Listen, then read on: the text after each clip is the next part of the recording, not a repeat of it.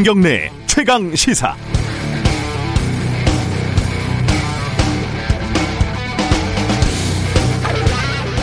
네, 오늘은 전설적인 보도를 하나 소개해 드리겠습니다. 2001년 6월이었는데요.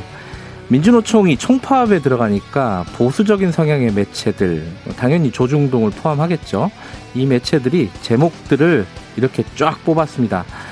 엎친 가뭄에 덮치는 파업, 이 가뭄에 연대 파업 비상, 가뭄 속에 명분 약한 연대 파업. 언론들이 수십 년간 진행했던 그 파업 왜곡 보도의 어떤 찬란한 금자탑이라고나 할까요?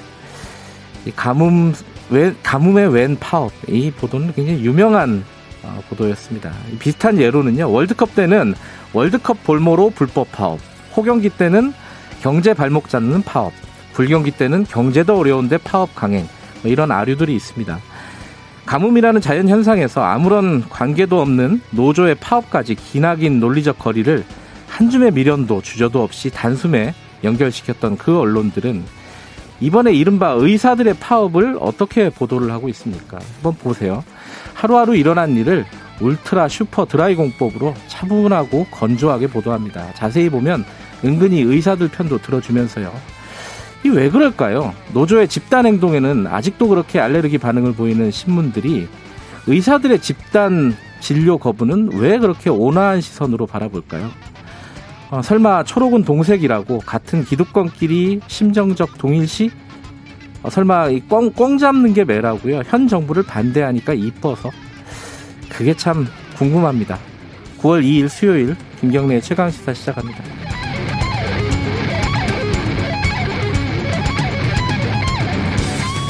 김경래 최강 시사는 유튜브 라이브 열려 있습니다. 실시간 방송 보실 수 있고요. 문자 참여 기다립니다. 짧은 문자는 50원, 긴 문자는 100원이 들어가는 샵 9730으로 보내주시면 되겠습니다. 짧은 문자 아, 50원, 긴 문자 100원 두 번 했네요. 스마트폰 콩 이용하시면 어, 무료로 참여하실 수 있습니다. 어, 일부에서는요 검찰의 삼성 이재용 부회장 기소 요거 관련해 가지고 어, 자칭 삼성 지킴이죠. 더불어민주당 박용진 의원하고 함께 짚어보고요. 2부에서는 확장 재정 어, 내년도 예산도 나왔고요. 뭐 슈퍼 예산이라고도 부르기도 하고 그리고 지금 어, 재난지원금 전 국민에게 지급하냐 선별 지급이냐 뭐 여러 가지 논란이 있는데 최배근 교수하고 얘기 나눠보겠습니다.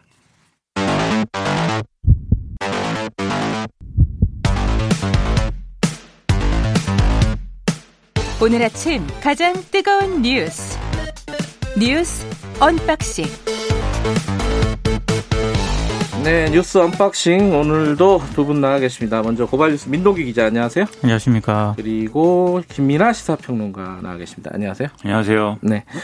어, 아, 이 자꾸 김이 껴가지고 안경을 못 끼겠네. 마스크를 쓰고 있으니까 네. 이게 안경에 저도 김이 자꾸 끼네요. 예, 이게 뭐 그... 공교롭게도 세 명이 다 안경을 지금 끼고 있네요. 네, 다들 공부를 잘했나 봐요. 네.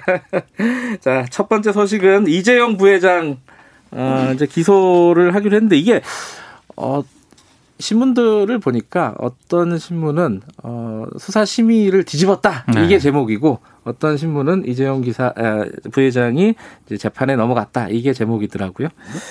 어, 정리 좀 해보죠. 민동기 기자 정리 좀 해주세요. 네. 검찰이 자본시장법 시세 조정 그리고 외부감사법 위반 음. 그리고 분식회계 배임 등의 혐의로 이재용 부회장을 불구속 기소했는데요. 네. 최지성 전 미래전략실장, 장충기 전 미래전략실 차장 등 삼성 전 현직 임원 10명도 함께 재판에 넘겼습니다. 네. 검찰은 이재용 부회장이 총수의 사익을 위해 옛 미래전략실을 조직적으로 움직여서 삼성물산 제일모직 불공정 합병과 같은 각종 불법 부정행위를 저지른 것으로 판단을 하고 있고요. 수사심의위의 그 불기소 권고를 수용하지 않은 것과 관련해서 검찰은 자본시장, 자본시장 질서를 교란한 사안의 중대성을 고려한 결정이다. 이런 입장을 밝혔습니다. 네. 그리고 업무상 배임 혐의를 또 추가를 했는데요. 아, 삼성물산과 제일모직의 불공정 합병 과정에서 삼성물산 투자자 이익이 무시된 것을 명백한 배임 행위이자 자본시장 질서를 교란한 중대 범죄라고 검찰은 판단을 하고 있습니다. 이 원래 이제 시작은 그 삼성 바이오로직스 관련된 걸로 시작이 됐는데 나중에 지금 여기까지 와보니까 주가 조작이 더 중요한 범죄로 지금 이렇게 기소가 돼 버렸어요.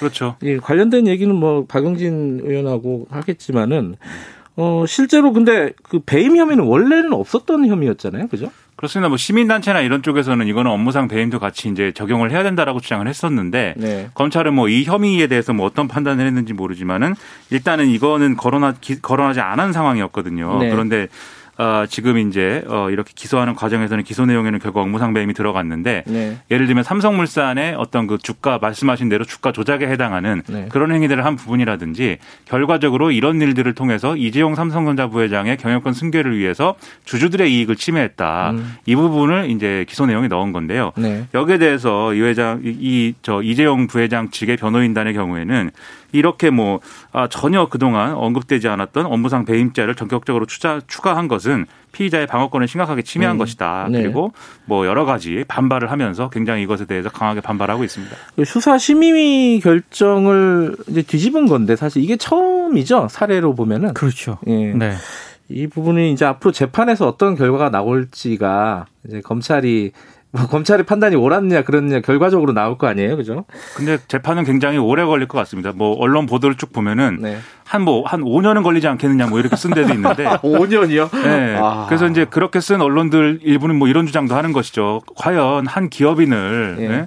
한 명의 기업인을 이렇게까지 여러 재판을 걸어서 5년 동안 재판을 해가지고 삼성전자가 아무런 기업 활동을 하지 못하게 만들고 세계 경쟁에서 뒤처지게 만들고 우리 삼성전자가 정말 큰 타격을 받도록 하는 이런 법이 어디 있느냐라고 지금 사설도 음. 쓰고 있는데 그렇게까지는 안 될 것 같고 삼성전자는 앞으로도 어, 좋은 성과를 많이 낼 것 같습니다. 근데 그런 얘기도 있더라고요. 그러니까 이게 수사심의위 권고를 수사팀이 지금 수용을 안 한 거지 않습니까? 예. 그러니까 이 불기소 불구속 기소를 하는 그그 그 동안 법리를 더 내부적으로 탄탄하게 검토를 했다. 아, 오히려 그리고 네. 전문가들 얘기도 많이 들어가지고 더 탄탄하게 준비를 했다라는 그런 음. 얘기도 있는데 근데 이제 재판 결과가 안 좋게 되면은 이제 수사팀도 상당한 부담을 좀 안게 되는 거죠. 제가 어제 궁금해서 봤는데 어, 삼성전자 주가가 조금 올랐더라고요. 올랐더라고요. 네, 그리고 네. 바이오로직스 주가도 조금 올랐고 오늘 어떻게 될지 모르겠지만은 뭐 이렇게 시장에 큰 영향을 주는 것 같지는 않아요. 그리고 이제 항상 주주들의 어떤 그런 생각이라는 것은 또 투자자들의 생각이라는 거는 저 같은 이제 주식 시장에 별로 관심 없는 사람들의 상식과는 좀 멀어지는 거여서 네. 오히려 이제 이런 이재용 부회장의 어떤 기소가 뭐 확정됐다 이렇게 되면 뭐 불확실성이 제거됐기 때문에 오히려 네. 좀 안심하고 투자할 수 있다 이런 생각을 할 수도 있기 때문에 네. 주가라는 게 이렇게 생각대로만 되지는 않는 것 같습니다. 주식 시장에 관심이 많으신가 봐요. 머릿속에 주식만. 아, 이재용 부회장 측 인터뷰도 좀 하고 싶은데 이게 섭외가 잘 안 돼요, 이 부분은. 어, 그런데 이번에 기소 시점이 조금 어, 예상보다 빨랐다 이렇게 얘기들도 나오고 있지 않아요?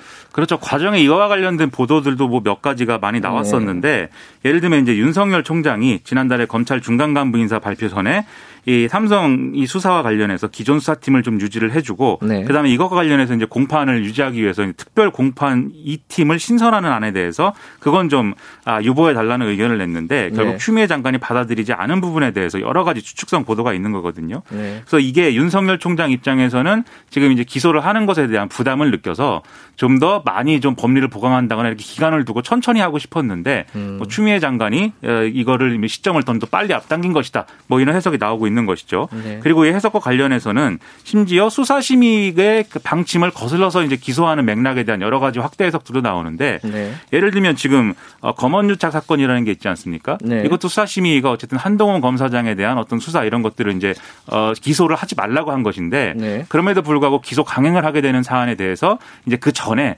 삼성에 대한 이제 기소심의의 결정을 반대하는 그런 기소가 이루어지면 네. 이 뒤에 있을 이제 한동훈 검사장에 대한 수사나 기소도 좀 편해지지 않겠느냐 뭐 이런 걸 두고 서로 이제 대립한 거 아니냐 이런 해석 나오고 있다는 거죠. 그런데 뭐 거기까지 생각을 과연 윤석열 총장과 추미애 장관이 했을까 그건 좀 모르겠습니다. 예. 자 이재용 부회장 얘기는 어 조금 이따 다시 좀 어, 자세히 하도록 하고요. 정치권 얘기 좀 해볼까요? 어 미래통합당 당명이 확정이 된 건가요, 이게? 어떻게 된 거예요? 정확히 이제 오늘 확정이 되는 건데요. 아, 오늘 되는 건가요? 그렇죠. 네. 어제 이제 이 국민의 힘이라는 당명이 상임 네. 전국위에서 가결이 된 것이고 오늘 전국위원회를 거쳐서 최종 확정된다 이런 내용입니다. 네. 그리고 이와 더불어서 이제 정강 정책 개정안 있지 않습니까? 네. 그것도 이제 뭐 다뤘는데 일단 이것도 비대위 원안대로 의결됐다 이렇게 얘기가 나오는데요.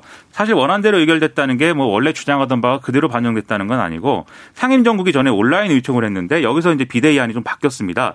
예를 들어서 정강정책 개정안 중에는 국회의원 4선 연임 제한이 있었는데 네. 이게 이제 선수가 높은 의원들이 좀 반발하고 뭐 이런 과정이 있었기 때문에 일단 4선 연임 제한이라고 쓰지는 않고 4선 연임 제한을 포함해서 정치 개혁 관련된 여러 가지 의지를 이제 별도 기구에서 논의를 하자 뭐 이런 내용으로 좀 후퇴한 부분이 있고요. 네. 이외에 뭐 광역기초의회 통폐합이라든지 그리고 우리 KBS 수신료 폐지 이런 것들도 음. 이제 애초 안에 들어가 있었는데 이 광역 기초의회 통폐합은 이제 지방자치 개혁에 앞장선다. 뭐 이 정도로 후퇴를 했고 네. KBS 수신료 폐지는 이 공영방송 등의 사장에 대한 대통령 임명권을 폐지하고 TV 수신료의 강제 통합 징수를 이제 폐지한다. 뭐 이런 내용 정도로 음. 예, 뭐 후퇴했다. 뭐 이런 내용이었습니다. 근데 당면 같은 경우에는 선관위가 유사 당명 아. 여부 등을 검토를 해야 되는 절차가 남아 있거든요. 그래요. 예. 음. 뭐 이게 크게 뭐 변수가 되지 않을 것으로 보이긴 합니다만 예. 예전에 그 선관위의 이 당명 이 규정 개정 절차를 두고 기준이 없다라는 그런 비판도 제기가 됐기 때문에 음. 이번에 어떻게 나올지는 모르겠습니다. 이게 이게 유사 당명이라고 하면 지금 국민의당이 걸리는 거 아니겠습니까? 예. 예를 들어서 국민의당이 굉장히 강하게 반발하고 있다거나 하면은 이게 더 쟁점이 되고 하면 선관위가 부담이 있을 텐데 국민의당은 오히려 뭐 뜨뜻미지근한 반응이거나 음. 아니면 오히려 약간 만족하는 것 같은 그런 부분들도 있기 때문에 뭐 큰 쟁점이 될 것이냐 잘 모르겠습니다. 뭐라고 불러야 되죠? 국민의 힘당? 그냥 그, 국민의 힘이라고 네, 그냥 어. 국민의 힘이라고 해야 된다면 당자를 붙이기 어. 시, 붙이기 싫어서 이렇게 정한 아, 거기? 때문에 그렇죠. 네. 네. 근데 이제 줄여서 얘기를 많이 하고 싶어 하니까 국민당 뭐 보통 이렇게 부르지 않을까 싶기도 하고. 이게 뭐 약칭이 있느냐고 물어봤지만 약칭은 없다고 하고요. 그럼에도 없다. 불구하고 음. 만약에 우리가 그냥 줄여서 부르고 싶다라고 하면 이런 형태는 어, 국힘이라고 불러야 되지 않을까요? 국힘. 국힘. 네. 그냥 국민의 힘이라고 해야 될 것 같은데요. 네, 그렇죠. 정확히는 국민의 힘이라고 해야죠. 어쨌든 그러면 이낙연 대표 더불어민주당 대표가 국민의 힘 비대위원장 어, 김종인 위원장을 만났죠. 만났는데 여기서 뭐 얘기가 좀 잘 됐다고 볼 수 있나요? 어떻, 어떻습니까? 분위기는 일단 좋았습니다. 네. 이 그동안의 40년간의 두 사람의 인연 이런 것들을 얘기하면서 네. 다음번에는 기자들이 없는 자리에서 만나자. 뭐 이낙연 이낙연 대표 기자 출신인데 그렇게 얘기를 하기도 했는데 네. 일단 4차 추경을 편성하고 긴급 재난 지원금을 뭐 선별 지급한다는 점에 대해서는 두 사람이 공감대를 이룬 부분이 있었습니다. 근데 음. 이제 앞으로 국회 운영을 어떻게 할 것이냐에 대해서 지금 그래도 뭔가 협치를 하기 위해서 더불어민주당 일각에서 상 상임위원장 배분 재협상해야 되는 거 아니냐 이런 얘기를 하고 있고 미래통합당에서도 그 얘기가 나오는데 그러면 다시 그럼 법사위원장은 어떻게 되는 거냐 이 얘기가 다시 돌아오는 거죠. 예. 근데 거기에 대해서 이낙연 대표는 이 지난번에 했던 그 논란을 다시 되풀이하는 것은 뭐 그럴 필요는 없다고 생각한다라고 얘기를 하면서 법사위는 양보할 이유가 없다라는 점을 분명히 했습니다. 나머지 얘기는 간단간단하게 어, 사람으로 좀 처리를 해볼까요? 어, 이 재난지원금 얘기는 이재명 이름으로 좀 처리를 해도 되겠죠, 그죠?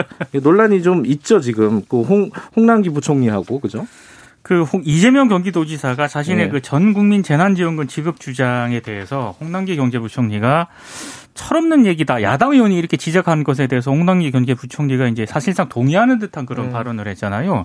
여기에 대해서 이제 어떻게 그런 어, 부총리께서 철없는 얘기라고 꾸짖으시니 처리 들도록 하겠다라고 얘기는 했는데 사실 이걸 많은 언론들이 이제 갈등 위주로 보도를 했는데요. 네. 근데 이 재난지원금과 관련해서 홍남기 경제부총리는 지금까지 굉장히 신중한 입장을 견지를 해온 음, 사람이거든요. 그렇죠. 그래서 예. 이게 뭐 새로울 건 없는 그런 얘기긴 합니다. 예. 사실 문재인 정부 초대 경제부총리를 지냈던 김동연 부총리도 전 부총리 같은 경우에도 항상 이런 문제 가지고 보수적인 목소리를 내오다가 이게 집권 여당하고 지금 이 갈등을 빚기도 음. 했거든요. 또 비슷한 맥락으로 저는 보입니다. 철이 없다고 그래서 그런 건데 홍당기 부총리는 일단 철이 없다는 거에 대해서 동의한 건 아니고 책임이 없다는 것에 대해서 동의를 했다 이렇게 얘기하고 무슨 차이가 있는지 저는 잘 모르겠더라고요. 저도. 자, 2부에서 이거는 좀 자세히 다뤄보도록 하고요. 추미애 장관이 어제 또 언론에 많이 나왔어요. 이건 아들 얘기 때문에 그런 거죠? 그렇죠. 미래통합당의 신원식 의원이 추미애 의원의 보좌관이라는 사람이 아들의 부대에 전화를 걸어서 휴가 연장을 요청했다 뭐 이런 진술을 사건 수사 중인 서부 동부지검에 출석한 참고인 진술에서 나왔다. 아, 그렇다고 한다. 이렇게 주장을 하면서 어제 신문들이 쭉 보도를 했는데 이것 때문에 국회도 좀 시끄러웠습니다. 예. 추미애 장관은 이 얘기에 대해서 그런 사실이 없다라고 얘기를 했고 정경도 국방부 장관은 당시에 이제 휴가 처리하는 과정에서 행 정적으로 좀 비숙한 부분이 있었지만 결과적으로는 뭐 문제는 없는 사안이다라고 얘기를 하고 있는데요. 오늘 또 미래통합당이 이거 관련 주장을 한다고 했으니까 무슨 얘기를 또 하는지 봐야 되겠습니다. 또 검찰은 또 그런 그 보좌관이 전화했다는 진술을 확보하지 않았다. 그렇죠. 아직 안 했다라고 또 밝혔어요. 그렇죠. 그런 진술을 확보한 적 없다고 네. 했지만 조선일보 등은 사설을 통해서 검찰을 못 믿겠다라고 주장했습니다. 계속 그, 부분, 그 부분을 이게 무슨 일인지 잘 모르겠어요. 지금 돌아가는 모양새가. 자 오늘 여기까지만 하겠습니다. 자 민동기 기자 그리고 김민아 시사평론가였습니다. 고맙습니다. 고맙습니다. 김경래 최강 시사 듣고 계시고요. 지금 시각은 7시 35분입니다. 최강 시사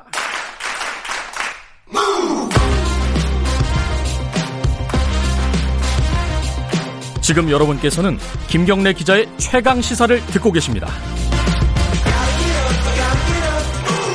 네, 삼성 경영권 불법 승계 의혹. 이게 지금 수사를 한 지가 1년 9개월인데 드디어 기소를 하게 됐습니다. 전현직 삼성 핵심 관계자 이재용 부회장을 포함해서요. 11명을 기소를 해서 재판에 넘겼습니다. 검찰이. 이 기소 내용이 좀 방대하고 그래가지고 좀 해설도 필요하고 어떻게 평가하시는지 이 부분에 대해서 처음부터 어 계속 지적해 오고 사실상 이 수사를 추동해 왔던 분이시죠. 어 더불어민주당 삼성 지킴이 자칭 네, 예, 예, 예. 박용진 의원 스튜디오에 모셨습니다. 안녕하세요. 예, 안녕하세요. 박용진입니다. 예, 삼성 지킴이로 활동을 계속하고 계십니다. 예, 하도 저기 제가 이 따박따박 삼성 총수일가 문제에 대해서 지적하고 하니까 네. 삼성 망하라는 거냐 이렇게들 얘기하시는데 저는 삼성 저격한 적은 없고요. 그 이재용 오히려 부회장. 이재용 이건희 부자의 이제 불법행위라든지 탈세라든지 이런 것들을 따박따박 해왔고 그래서 제 자랑 같지만 이건희 회장 관련해서요. 네. 어제 총괄 해보니까 지난 3년 동안 네. 어 그 차명 계좌로 숨겨놨던 돈들에 대해서 최소 1,030억. 아. 이건희 회장에게만. 예. 예, 그걸 징수해서 국고로 환수를 아. 했어요. 재정의 보탬이 되셨군요. 예, 잘했죠. 요즘 같이 어려운 때. 그런데, 근데 그걸 실 뿐이고, 예. 이런 불법 행위들을 바로 잡는 것이, 어, 기업을 위한 길이다라는 음. 것이 제 분명한 생각이라서요. 어제 이제 검찰이 어, 기소를 발표하면서 어, 보도 자료를 냈어요. 네. 20쪽이 넘고 예. 뭐 공소장은 실제로 100페이지가 넘는다고 130페이지 예, 어, 가까이 된다고 얘기를 하던데 어, 애초에 근데 이 사건이 사람들이 생각하기로는 삼성 바이오로직스 뭐 회계 부정 사건 음. 요 정도 사이즈라고 많이들 생각해 왔는데 지금 보니까 어 이게 좀 방대해요. 방대합니다. 핵심이 무엇인지 그 검찰의 기소 내용을 어, 조금 해설할 필요가 있을 것 같아요. 그 본인들도 그렇게 얘기를 해요. 그 음. 어제 발표한 보도자료의 17페이지에 보면은 예. 뭐라고 되어 있느냐면, 예. 어, 그 금융위의 고발로 예. 빙산의 일각인 회계부정에서 출발해서 아, 검찰 수사가 단서를 아. 차근차근 찾아가며 수면 아래 감춰진 빙산, 즉 불법 합병의 실체 및 이를 감추기 위한 음. 조직적 사법방해 행위들을 밝혀냈다 음. 이겁니다. 음. 여기서 또 제가 잘난 척을 하면 이 회계부정 사건의 이 저 중요한 단서가 네. 삼성 바이오로직스와 관련된 내부 문건이었어요. 네, 네. 이게 이제 금감원에는 가 있었는데 네. 세상에 공개를 하고 이 문제가 왜그 그 회계부정과 관련된 회계 사기 음. 사건의 핵심 증거물인지를 이제 공표했던 게 저고 또 이 문제를 계속해서 그 의정 활동을 통해서 확인을 해서 이야기를 했던 것들이 검찰 수사로 지금 하나하나 확인되고 있다는 점. 음. 그러니까 빙산의 일각도 또 빙산 그 자체에 대한 그 의혹과 조각들도 이미 국회에서는 지적이 된 바가 있었다고 하는 점은 네. 분명합니다. 근데 이제 세관에서는 이 어, 삼성물산하고 제일모직의 합병이 당연히 승계 작업의 일환이다라고들 다들 생각을 하잖아요. 그게 재밌는 일이죠. 예. 네. 근데 그걸 기소한 거란 말이에요, 이게. 예. 그 법적으로 검찰이 불법성을 일단 본인들은 밝혔다라고 이제 해서 재판에 넘긴 거잖아요. 그 부분이 어떤 게 불법인지 이게 좀 정확하게 좀 정리를 할 필요가 있을 것 같아요. 어, 시장에서의 그 어떤 합병이라고 하는 건 그냥 주식을 통한 주식 가격에 대한 것을 통해서 평가를 받거든요. 상당 네. 기업들은. 네. 그런데 어 그때부터 시장에서도 이상하다 이상하다 계속 그랬거든요. 음. 아니 상식적으로 봐도 어떻게 삼성물산이 제일모직의 3분의 1밖에 안 돼 가치가 네. 이런 얘기들이 있었는데도 불구하고 그 뭐 시장에서 그렇게 주식 비율이 맞춰져 버린 거를 어떻게 하겠느냐 이랬단 말이에요. 근데 이 주식 가격을 그 어떤 것은 떨어뜨리기 위해서 삼성물산 떨어뜨리고 제일모직은 어 그 가치를 높이기 위해서 온갖 네. 어그 뭐 조작 행위들 호재는 호재를 숨기기도 하고 네. 어떤 거는 허위 공시하기도 하고 네. 이러면서 그 작업을 차근차근 해왔다고 하는 것을 이제 밝힘으로써 어, 그 시점에서 삼성물산의 주주들, 음. 삼성물산의 구 삼성물산의 주주들이 어, 본인들의 가치에 비해서 한 30% 이상의 손해를 보는 음. 사건, 국민연금이라고 하는 우리 국민의 노후 자산에서도 손실이 발생했었던 점, 음. 이런 것들을 다 범죄와 연관됐고 개인의 사익, 예. 이재용 부회장의 경영권 승계라고 하는 사익을 위해서 이런 일들이 동원됐었다라고 하는 점을 지적을 하는 거죠. 그러니까 어, 삼성 바이오로직스의 회계 부정 이 부분은 그 중에 그 과정 중에 마무리라는 거죠. 마무리 단계. 마무리 단계. 예. 그래서 저도 음. 처음에 그 그거 빨리 고발하라고 증선이 금융위원회를 네. 촉구하기 위해서 그걸 공개를 해놓고도 네. 검찰이 이걸 어떻게 하나 지켜봤는데 제가 그때 검찰을 처음 칭찬한 거예요. 왜냐하면 이게 삼성 바이오로직스의 회계부정 사건이니까 웬만한 검찰이면 사실은 삼성 바이오로직스만 가서 압수수색하면 끝나는 거예요. 그렇죠. 근데 어디부터 갖다 들이치기 시작했느냐면 삼성 물산 본사를 음흠. 먼저 간 거죠. 음. 그러니까 삼성물산 본사, 그다음에 삼성 바이오로직스 그리고 회계법인들을 동시에 다 압수수색을 하는 걸 보면서 아 네. 검찰이 이렇게 그 요, 요것만 알고 있는 게 아니구나. 네. 왜냐하면 이 검찰 수사를 했던 사람들이 이미 그 최순실 박근혜 국정농단 사건 때 이재용 부회장이 뇌물 갖다 주고 했었던 그 과정에 왜 이 일이 음. 벌어졌는지를 수사했던 검사들이기 때문에 네. 이미 감각 감 감은 가지고 있었던 것 같아요. 음흠. 여러 이제 그 증거의 조각들 음. 사건의 단서들은 가지고 있었기 때문에 그 아예 초반부터 본진을 들이쳤다 이렇게 생각을 음. 하고 있었습니다. 근데 아까 이제 저희들 방송하기 전에 어 박용진 의원께서 아 이거 자 어, 본인도 이 검찰 발표를 보고 좀 놀랬다라고 음. 말씀하셨죠. 그 어떤 의미예요?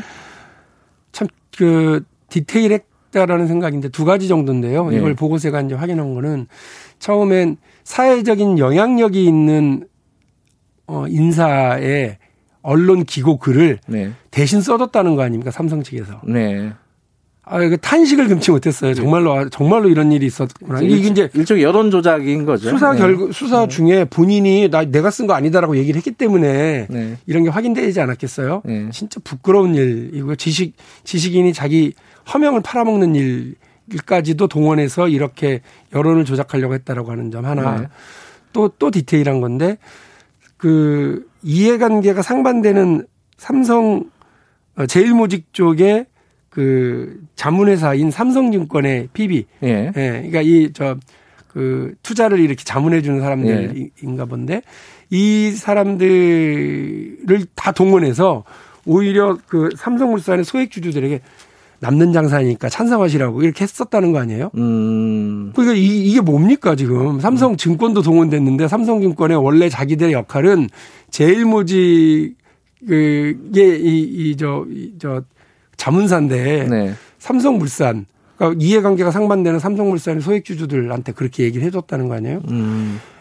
그게 어뭐 더 구체적인 뭐 더 구체적이고 심대한 범죄 행위가 많은데 저는 네. 오히려 이런 데서 슬펐어요. 음. 어, 그러니까 기업이 개인의 것이 아닌데 네. 삼성증권이라고 하는 이 건실하고 중요한 회사가 이런 식으로 자기 조직을 그리고 그저 그 고객들의 어떤 이익을 도모해 주는 게 아니라 그 반대 상반되는 음. 일들을 이렇게 하는구나. 그리고 지식인들이 지식을 팔아먹도록 하는구나라고 음. 하는 이런 이런 면에서 오히려 더참 음, 많이 놀라고 실망스럽고 이랬습니다. 근데 이제 사실은 그런 어떤 어, 합병 작업에서 여러 가지 작업들, 그러니까 뭐 주가 조작이라든가 아까 말씀하신 그 회사 뭐 삼성증권을 동원한 거라든가 지식인을 동원, 그러니까 다, 다 그런, 그게 인정된다 하더라도 네.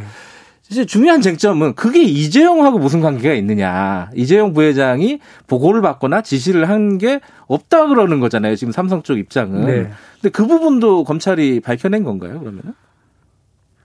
확인은 정확하게 할 수가 없는데요. 네. 어제 뭐, 뭐 방송국에서는 보도가 됐고 이전에도 그런 보도가 한 번 있긴 했습니다. 네. 뭐냐면 녹취 파일이 있다는 거예요. 음. 그러니까 저는 수사심의위원회에서의 그 논의 과정에서도 이거를 다 공개한 것 같지는 않아요. 검찰이 자기가 갖고 예, 있는 것을. 검찰에 음. 히든 카드가 있는 것 같아요. 음. 그래서 왜냐하면 그 뭐그 그 삼성 쪽에서 동원한 변호사들이요 다 자기들 선배예요.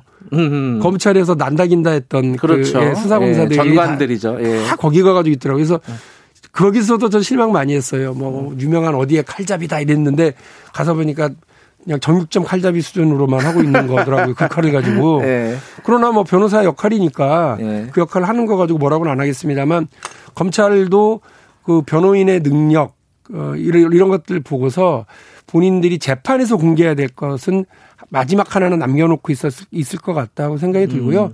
보도에 따르면 이재용 부회장이 구체적으로 이로 전체한 범죄 혐의를 네. 공모하고 예. 지시하고 했었다는 것이 드러난다고 하니까 네. 그건 재판 과정을 좀 지켜봐야 음. 될것 같습니다. 그 박용진 의원께서 보시기에는 검찰이 히든 카드를 하나 갖고 있을 것 같다. 네. 어, 재판 과정이나 이럴 때 예. 공개가 될.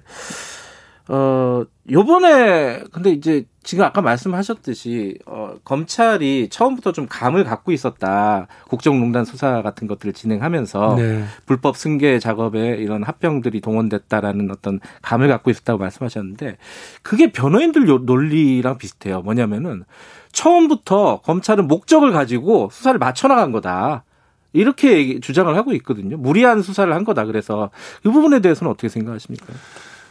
어, 근데 이게 아까 제가 잠깐 말씀드렸는데요. 예. 그러면 검찰이 2018년 12월부터 네. 수사를 본격화하기 전에는 그럼 이런 사실에 대한 문제 제기가 없었느냐? 아니에요. 그렇죠. 참여연대를 음. 비롯한 시민단체에서도 이미 고발이 2016년부터 있었, 있었고요. 네. 국회에서도 저만 하더라도 그 회계법인들의 삼성 바이오로직스 가치 뻥튀기와 음. 관련된 문제 제기. 네. 이를 금융위원회에 물어봤고요. 네. 주가 조작과 관련한 혐의에 대해서도 왜 이거 시장 자본시장 감시단에서 아 그 조사 안 하냐 네. 여러 차례 여러 의원님들이 물어봤고요. 네. 근데 여기에 대해서 그 당시 검찰도 아무런 저 반응을 안 보이고요. 네. 금융위원회는 제가 직접 확인했었습니다만 아 그게 아무 문제 없다고 삼성 측으로 오히려 디펜스하고는 방어했었다고요. 네. 그러니까 그리고 이미 그 뭐 나스닥 상장을 둘러싼 논란이라든지 삼성 바이오로직스 어, 또 코스닥 상장과 관련된 특혜 상장 논란 음. 이런 거 다 국회에서도 제기됐었던 것들이거든요. 그러니까 조각조각 이미 시장에서도 퀘스천 마크, 국회에서도 음. 여러 의혹 있었는데 네. 이런 것들을 그때 그때 이걸 확인해야 될 금융 당국. 네. 그건 자기 역할 안 하고요. 검찰은 고발이 들어왔는데 아무것도 안 하고 있다가 음. 뒤늦게 한 수사예요. 오히려 뒤늦은 수사다. 그렇습니다. 네. 예. 근데 요번에 또 특이한 점은 이제 구속영장이 기각이 됐잖아요. 근데 네. 그 구속영장에는 배임 혐의가 안 들어가 있었단 말이에요. 근데 요번에 기소할 때는 배임이 있더라고요. 들어가 있다고요. 네. 이건 어떤 의미로 봐야 될까요, 이거는? 어, 일단 배, 그 배임의 핵심은 아까 제가 말씀드렸던 네. 삼성물산의 주주들과 삼성물산에게 네. 피해를 준 거다. 이제 이런 네, 네. 어, 논리라고 제가 파악을 하고 있고요. 어, 그 그냥 뭐 언론 언론 보도나 이런 걸 보면 뭐라고 되어 있느냐면 오히려 수사심의위원회를 요청해서 그 뭐 하루 만에 아 이거는 죄가 안 돼 이렇게 네. 판단 내리고 다 가버리셨잖아요. 네. 그러고 나니까 부, 그, 그 부장 부장 검사 회의가 있었는데 네. 여기서 이제 이 사람들이 다 그 수사의 전문가들이니까 여기 모여서 일주일 동안 이저그 사건 전체에 대해서 검토를 했었답니다. 음흠. 최종적 결론은 기소해야 될 내용인 것 같다. 다만 네. 수사심의위원회에서 이렇게 뭐 수사도 하지 말고 기소도 하지 말라고 했으니 관련 전문가들을 싹 다 불러서 관련해서 확인해봐라 하는데 이 전문가들은 30여 명을 확인했다는 거 아니에요? 네. 의견을? 예. 이 중에 나왔대요. 왜 업무상 배임이 빠졌느냐고. 아하. 여기서 오히려 추가가 됐다고 하니까. 리뷰하는 과정에서 나왔다. 예, 예, 예. 그렇습니다. 근데 이제 상식적으로는 어? 이거 왜 저기 그, 그 당시 삼성물산이 피해를 엄청 줬는데 음. 이재용 부회장은 잘 모르겠지만 네. 삼성물산 경영진들은 자기들 역할을 배임했으니까 이건 기소해야지라고 생각하는 사람이 있고요. 음. 또 거기에 대해서 결과적으로 보면 삼성물산이 뭐 53조가 되는 어 시가총액 53조가 되는 바이오로직스를 지분을 더 많이 보유하게 됐으니까 이익이다. 음흠. 이렇게 얘기하는 사람이 있는데요. 분명히 말씀드릴 건 법의 정의와 주식에서의 정의 음. 다릅니다. 음. 그러니까 법의 정의와 시장에서의 경위가 다른 건 그 결과가 어, 이익이 된다고 그래서 네. 그 법의 정의에 부합하는 거 아니거든요. 네. 어, 부모가 예를 들어서 뭐 적절한 표현일지 모르겠습니다만 부모가 나쁜 짓을 해서 도둑질을 해서라도 어렵게 어렵게 아이를 훌륭하게 키워서 그 아이가 훌륭하게 좋은 사람이 됐다고 그래서 네. 그게 좋은 것으로 평가 법적으로 좋은 일이 평가되지는 않잖아요. 네. 그러니까 사적으로는 그럴 수 있습니다만 주식 시장에서 많은 이익을 남기는다고 그래서 삼성 바이오로직스가 비록 분식회계 사건, 음. 분식회계 사건이 뭐 가장 논란에 있지만 그럼에도 불구하고 지금 잘 크지 않았느냐 음. 이런다고 그래서 대한민국의 법이 애초에 그 의도가 상대를 속이려고 그러고 애초에 그 의도가 남의 이익을 뺏어오려고 그러는 거였으면 그거는 자본시장법상 어, 이건 처벌 대상인 건 맞습니다. 윤석열 총장이 기소 못하면은 이거 사퇴해야 된다. 저번에 인터뷰할 때 그런 말씀 하셨어요. 분노에 차서 했죠. 기소했습니다. 그럼 잘한 건가요? 어떻게 된 거예요? 어, 저는 할 일을 했다고 생각을 할 하고요. 했다. 네. 그 이거는 분명한 것 같아요. 네. 생각해 보십시오. 대한민국 검찰이요 네. 두 가지 때문에 국민들한테 비판받는 거예요. 첫 번째로는 돈 있고 힘 있고 빽 있는 사람들한테 아무것도 못하니까 그랬던 거고요. 두 네. 번째로는 약자들한테 너무 으드딱딱 해야 되니까 그랬거든요. 근데 대한민국 검찰에서 처음으로 삼성에 대해서 제대로 된 수사하고 봐주지 않는 기소를 한 것은 맞습니다. 평가할 만하다. 그렇습니다. 네, 여기까지 듣겠습니다. 고맙습니다. 네, 감사합니다. 더불어민주당 박용진 의원이었습니다. 김경래 최강시사 1분 여기까지고요. 2부에서는요. 내년도 예산안 그리고 재난지원금과 둘러싼 논란들 최백은 교수와 함께 짚어봅니다. 잠시 후 8시에 뵙겠습니다.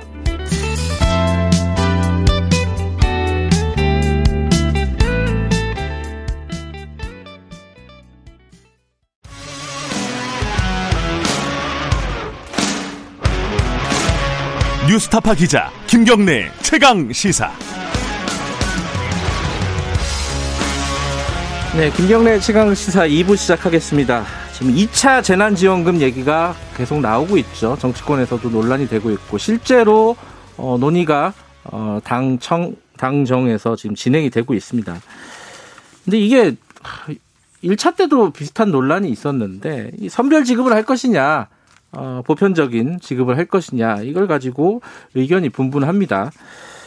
어, 유력한 정치인들의 약간 정치적인 대립도 있죠. 그 이재명 지사라든가 어, 건국대 경제학과 최백은 교수와 함께 관련된 얘기, 뭐 재정 건전성 문제를 포함해서 좀 얘기를 나눠보겠습니다. 스튜디오에 모셨습니다. 안녕하세요. 네, 안녕하세요. 네. 네.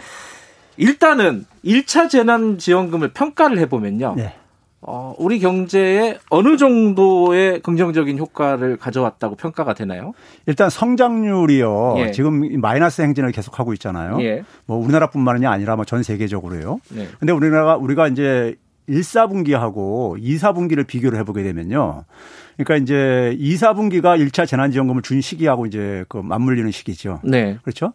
근데 이제 2차 때, 그, 그러니까 2분기 때 보게 되면은 네. 성장률 그 우리가 이 하락을 굉장히 국제적으로 보게 되면 선방을 했는데 한편인데 네. 그 이유가 뭐냐면요 민간 소비였었어요. 음.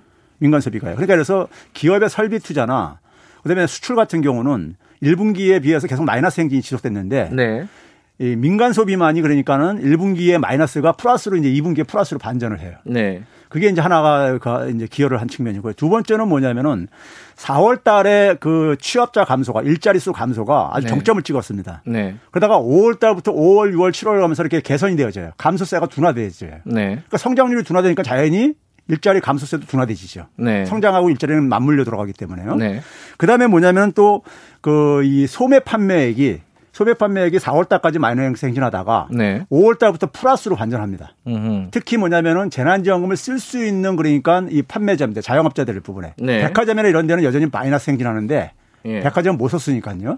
근데 소매 판매점이 증가하는 그래가지고 이것이 그러니까는 이 개선세가 7월 달까지 쭉 확인이 되어 왔었습니다. 네, 7월 달까지 확인되어 왔었고 그리고 이제 7월 달에 들어와서 이제 최근에 이제 그러니까는 이 소비 지출액이 좀 이제 마이너스로 돌아서는 것은 제가 이제 6월 달부터 그 당시에는 이제 그러니까 2차 확산 나오기 전인데도 네. 제가 2차 재난지원금 준비를 해야 된다, 줘야 음. 된다, 음. 여름 휴가를 때 대비해서 했는데 왜 그러냐면 6월 하순께부터 그러니까 이게 이제 소진되기 시작한 거예요. 음. 1차 재난지원금이 이제 지급받는 사람 다 쓰고 쓰고 나면서요. 예. 그러면 이게 이제 그러니까 그래서 이게 방역이 그러니까는 이게 안정적으로 정착되기 전까지는 어차피 그러니까 이 재난지원금의 이 의미라는 것은요 생태계가 연결망이 끊어진 걸 연결시켜 주는 거예요 강제로 그러니까요. 네. 예, 그런 역할을 하기 때문에 이게 어쨌든 간에 추가 지급이 필요하다 이런 얘기를 했었는데 음. 8월 15일 날 그 집회 이후에요. 네.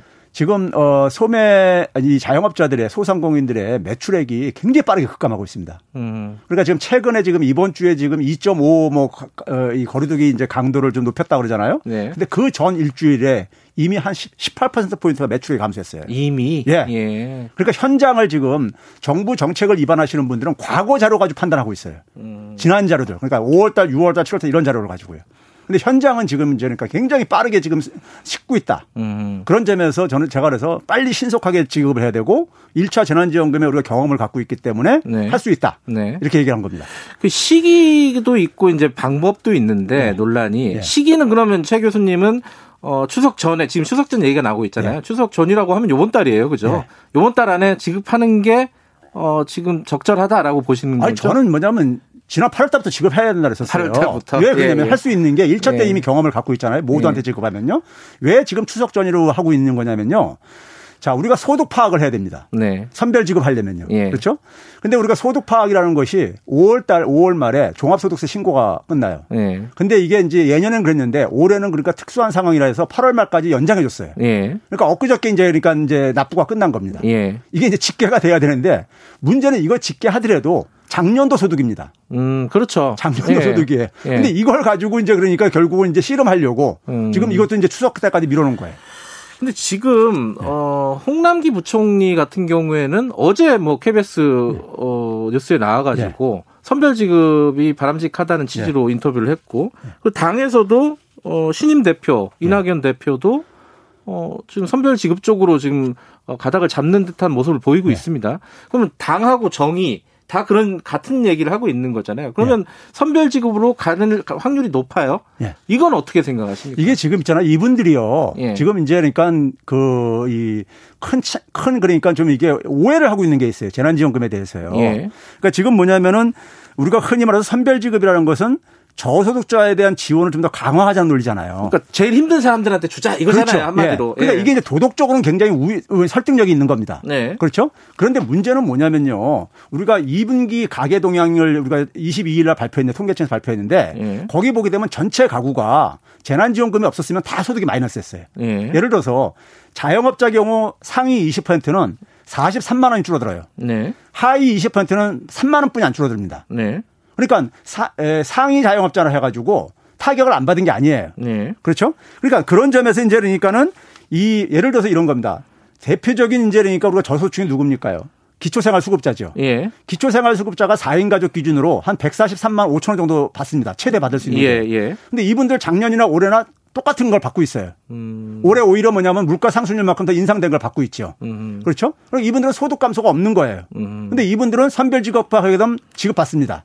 그런데 제가 이제 아는 분 중에 한 분은 사교육 시장에서 일하시는 분인데 작년에 그러니까 한 달에 5, 600만 원씩 벌었대요. 네. 그러니까 상위 한 20%에 속합니다. 네. 근데 이분이 그러니까 올해 뭐냐면 200만 원 안팎분이 못 번다는 거예요. 네. 당연히 그러겠죠, 이제 지금 그러니까요. 근데 이 사람은 올해 이제 선별 기준을 하게 되면 탈락이에요. 음. 그럼 어느 게 더 공정한 거냐 이거죠. 음. 그리고 공정성 문제에서 선별 지급은 어렵고요. 네. 그다음에 또 한 가지 뭐냐면은 재난지원금은 이게 무상급식하고 비슷한 거예요. 우리가 무상급식 때 우리가 이재용 부회장 아들을 공짜밥 줘야 되느냐 뭐 이런 음. 얘기 있었잖아요. 그렇죠. 그 공짜밥 아니었습니다. 음. 정부가 투입하는 재정을 세금으로 충당하는 거고요. 네. 세금은 고소득자가 더 많이 부담합니다. 음. 그렇죠? 그럼 재난지원금도 마찬가지로 고소득자가 공짜로 갖는 게 아니라 더 많이 부담하고 그러니까 일부러 갖는 거예요. 적게 갖는 것 뿐이에요. 음. 그런 점에서 공정성에 있어서 그러니까 이게 그러니까 어, 논란에 그러니까 시비에 휘말릴 수가 있고요. 네. 그러니까 이제 흔히 말해서 저소득층 저소득층에 대한 지원이라는 주술에 지금 빠져 있는 거예요. 그러니까 이게 그러니까는 과학적인 어떤 하나의 판단이 아니라 그러니까 어떤 도덕적인 주장을 가지고 지금 그러니까 이, 이걸 풀, 풀려고 하는 거예요. 근데 이게 이제 재난지원금이라는 게, 어, 경제정책이냐, 아니면 예. 구제정책이냐, 예. 이게 예. 좀 명확해야 되는데, 예. 이걸 다 같이 생각하고 있기 때문에 맞습니다. 그런데 그럼 어, 경제 정책으로 봐야 된다는 거예요? 그렇죠. 우리가 예를 들어서 네. 이게 이제 재난지원금의 뜻이 사회적 재난으로 인해서 소득 충격을 받은 받은 받은 것에 대해서 네. 정부가 접근할 때 두 가지 방식이 있어요. 네. 하나는 뭐냐면은 지금처럼 이렇게 보조금을 주는 방법이 있고 정부가 예. 소득의 감소 부분에 대해서 일정 부분을 열니까요. 예. 또한 가지 방법은 뭐냐면은 세금을 감면해 주는 방법이 있습니다. 네. 네? 근데 이제 미국 같은 경우 1차 때는 이제 1인당으로 해서 이제 보조금을. 네네. 2차 때는 지금 트럼프가 뭐냐면 세금 감면으로 접근하고 있는 겁니다. 음. 근데 우리는 이제 1차 때 이제 보조금을 지원을 했는데 우리는 세금 감면이 별 효과가 없는 게 세금 네. 감면 정책이 이럴 때 효과가 없는 게 많은 면세자들이 있어요. 네. 저소득층의 한 40% 그러니까 밑에서 한 43% 정도는 면세자들입니다. 네. 그러니까 이분들은 그러니까 세금 감면해봤자 혜택 못 봐요. 네. 그러니까 이제 이런 문제가 생기다 보니까 직접 지원하는 게 맞아요. 우리나라는 형편을 네. 썼어요. 보조금으로. 예. 예. 그러니까 이건 뭐냐면은 이거는 이거는 그러니까 평상시에 우리가 운영하는 복지하고 전혀 다른 게요. 음. 아까 얘기했던 기초생활수급이라는 것은 만약에 그게 부족하면은 그걸 더 그러니까 인상을 해가지고 해결해야 문제인 거예요. 음. 그러니까 코로나 재난이 끝나도 그거는 계속 지급해야 되는 거잖아요. 네. 근데 이거는 이 재난지원금은 코로나 재난이 끝나면 지급이 중단되는 겁니다. 그러니까 이건 일시적인 경제 처방인 거예요. 지금요. 네. 예. 그런 점에서 그러니까는 이게 경제가 그러니까 지금 붕괴되는 걸 막기 위해서 네. 사람들을 그러니까는 인위적으로 소비할 수 있게 해가지고 경제 붕괴를 최소화로 막자는 이런 취지인 겁니다. 그 의미를 그러니까 우리가 많이 섞어서 생각하니까는 음. 기존의 복지제도하고 그러니까 지금 홍남기 부총리 얘기가 이제 어, 보통 선별 지원이라고 우리들이 얘기를 하는 건데 이제 홍남기 부총리는 어, 선별 지원이 아니라 맞춤형 지원이라고 하고 싶다. 근데 그 의미가 뭐냐면은 요번에 가장 타격이 큰 쪽, 그러니까 저소득층, 취약계층, 그리고 뭐 자영업, 중소 아, 자영업자들 이쪽에 혜택이 많이 가게끔 지원하는 게 바람직하지 않느냐 이거거든요. 네. 그뭐 어, 그것도 이제 일, 일면 맞는 거 아니에요? 그게 그러니까 아까 이 네. 도덕적인 주장이라는 것처럼 말은 네. 멋있어요. 맞춤형이라는 게. 예, 예, 예. 그러니까 그건 타격 받은 사람한테 골라서 하겠다는 건데 예, 그렇죠? 예. 근데 타격 받은 사람을 골라내는 게 기술적으로 불가능해요. 음... 불가능한 문제인 아까 얘기했듯이 정부 지금 정책 쓰게 되면은 네. 결국 선별 지원할 때 결국 뭐냐면 소득과 재산을 고려해서 하위 50%를 이렇게 걸러내려고 할 거라고요. 네네. 네. 자영업자나 실직자들 거기다 좀 추가를 할 거고요. 네네. 네. 그렇죠? 네. 그러면 아까 얘기했듯이 기초생활수급자는 그대로 포함된다니까요. 음흠. 포함되죠요. 네. 그다음에 뭐냐면은 작년도에 그러니까 지금 소득이지 지금 소득이나 재산의 변동이 지난 그러니까 한 상반기에 많은 네. 변동이 생긴 사람들은 거기서 굉장히 그러니까 죄가 될 수가 있어요. 음, 오히려 역차별을 받을 수 그렇죠. 있다. 그렇죠. 예. 그리고 이, 이게 실질적으로요. 네. 우리가 이런 일이 있었습니다. 네. 경남도 같은 경우는 그러니까 기초생활수급자로 재난지원금을 지급했었어요. 네. 지자체 차원에서요. 예. 경기도는 그러니까 전 가구한테 지원해 줬죠. 예. 그렇죠. 예. 경남도에서 어떤 일이 있었냐면은 기초생계승급자만이 혜택을 보다 보니까는 근데 옆, 옆 회사는 저한테 이제 이런 하소연 메일이 많이 와요. 일반 아, 국민들한테요. 예. 근데 한 분은 50대 후반인데 여성인데 미용 미용실이에요. 예. 근데 자기는 그러니까 미용실 이제 이게 타격을 받은 거예요. 네. 타격을 받은 손님이 없어서 죽겠는데 임대료 내기도 힘들어 죽겠는데 자기는 그러니까 지원 대상에서 제외된 거예요. 기초생활수급자가 아니니까요. 음흠. 그럼 그러니까 옆에 옆에서 그러니까 평상시에 일도 안 하고 그냥 기초생활수급자를 받으시는 분은 재난지원까지 받게 된 거예요. 음흠. 그러니까 이게 너무 너무 저기 불공평하다는 거예요. 이런 네. 하소연이라든가. 네. 그리고 이분들은 이분 같은 경우는 개인 가정사로 인해 가지고 뭐 집이 은행에 차압이 됐는데 소상공인 대출도 안 돼요. 그러니까요. 음. 차압당한 이 기록이 있다 보니까요. 예, 예. 그러니까 이런 변화들이 변화들을 그러니까 이걸 어떻게 맞춤형으로 지금 하겠다는 거예요. 그러니까요. 네. 근데 이제 결과적인 아까 효과를 말씀하셨는데 그 네. 효과에 약간 뭐 부정적인 측면을 보면은 네. 어 지난 재, 난지원금으로 2분기에 네. 어 그 사회 수혜금이라는 게 네. 고소득층이 더 많이 받았다는 거예요. 쉽게 네. 말하면은. 네. 그게 이제 5분이 그러니까 잘 사는 쪽이 6조 원을 받았고 1분이 네. 못 사는 쪽이 4조 원을 받았다는 거죠. 네.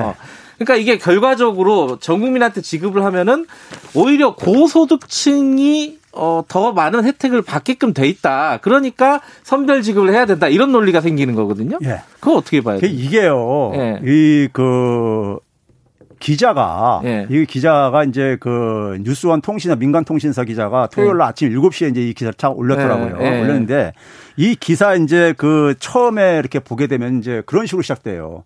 이게 그러니까 어, 재난지원금을 지급했는데 네. 고소득층한테 혜택이 집중됐다. 뭐 이런 예. 식으로 이제 시작해요. 예. 근데 그게 처음부터 상식적으로 말이 안 되는 게요. 재난지원금은 우리가 다 알잖아요. 가구 원수별로 줬어요. 예, 예, 예. 1인당 4, 1인 가구 40만 원, 예, 예. 2인 가구 60만 원, 3인 가구 80만 원, 4인 예. 이상 가구 100만 원 이렇게 줬어요. 예, 예, 예. 여기 어디 소득 기준이 있었어요. 음. 그렇죠? 네. 그렇다면 기자가 이거를 취재를 하면서 이게 이제 마이크로 데이터를 통계적 마이크로 데이터를 들여다본 건데 그럼 거기 이제 소득 계층별로 상위 20% 하위 20%별로 다 이제니까는 소득의 종류가 나눠져요. 네네. 네. 그럼 이 사회 수혜금이라는 게 뭐냐면요. 정부로부터 지급받은 현금성 지급액들이에요. 네, 재난지원금을 포함한 그렇죠. 그렇죠. 거기에는 네. 국민연금도 있고 네. 실업수당도 있고 아이들 양육 보육수당도 있고 이런 것들이에요. 예, 예, 예.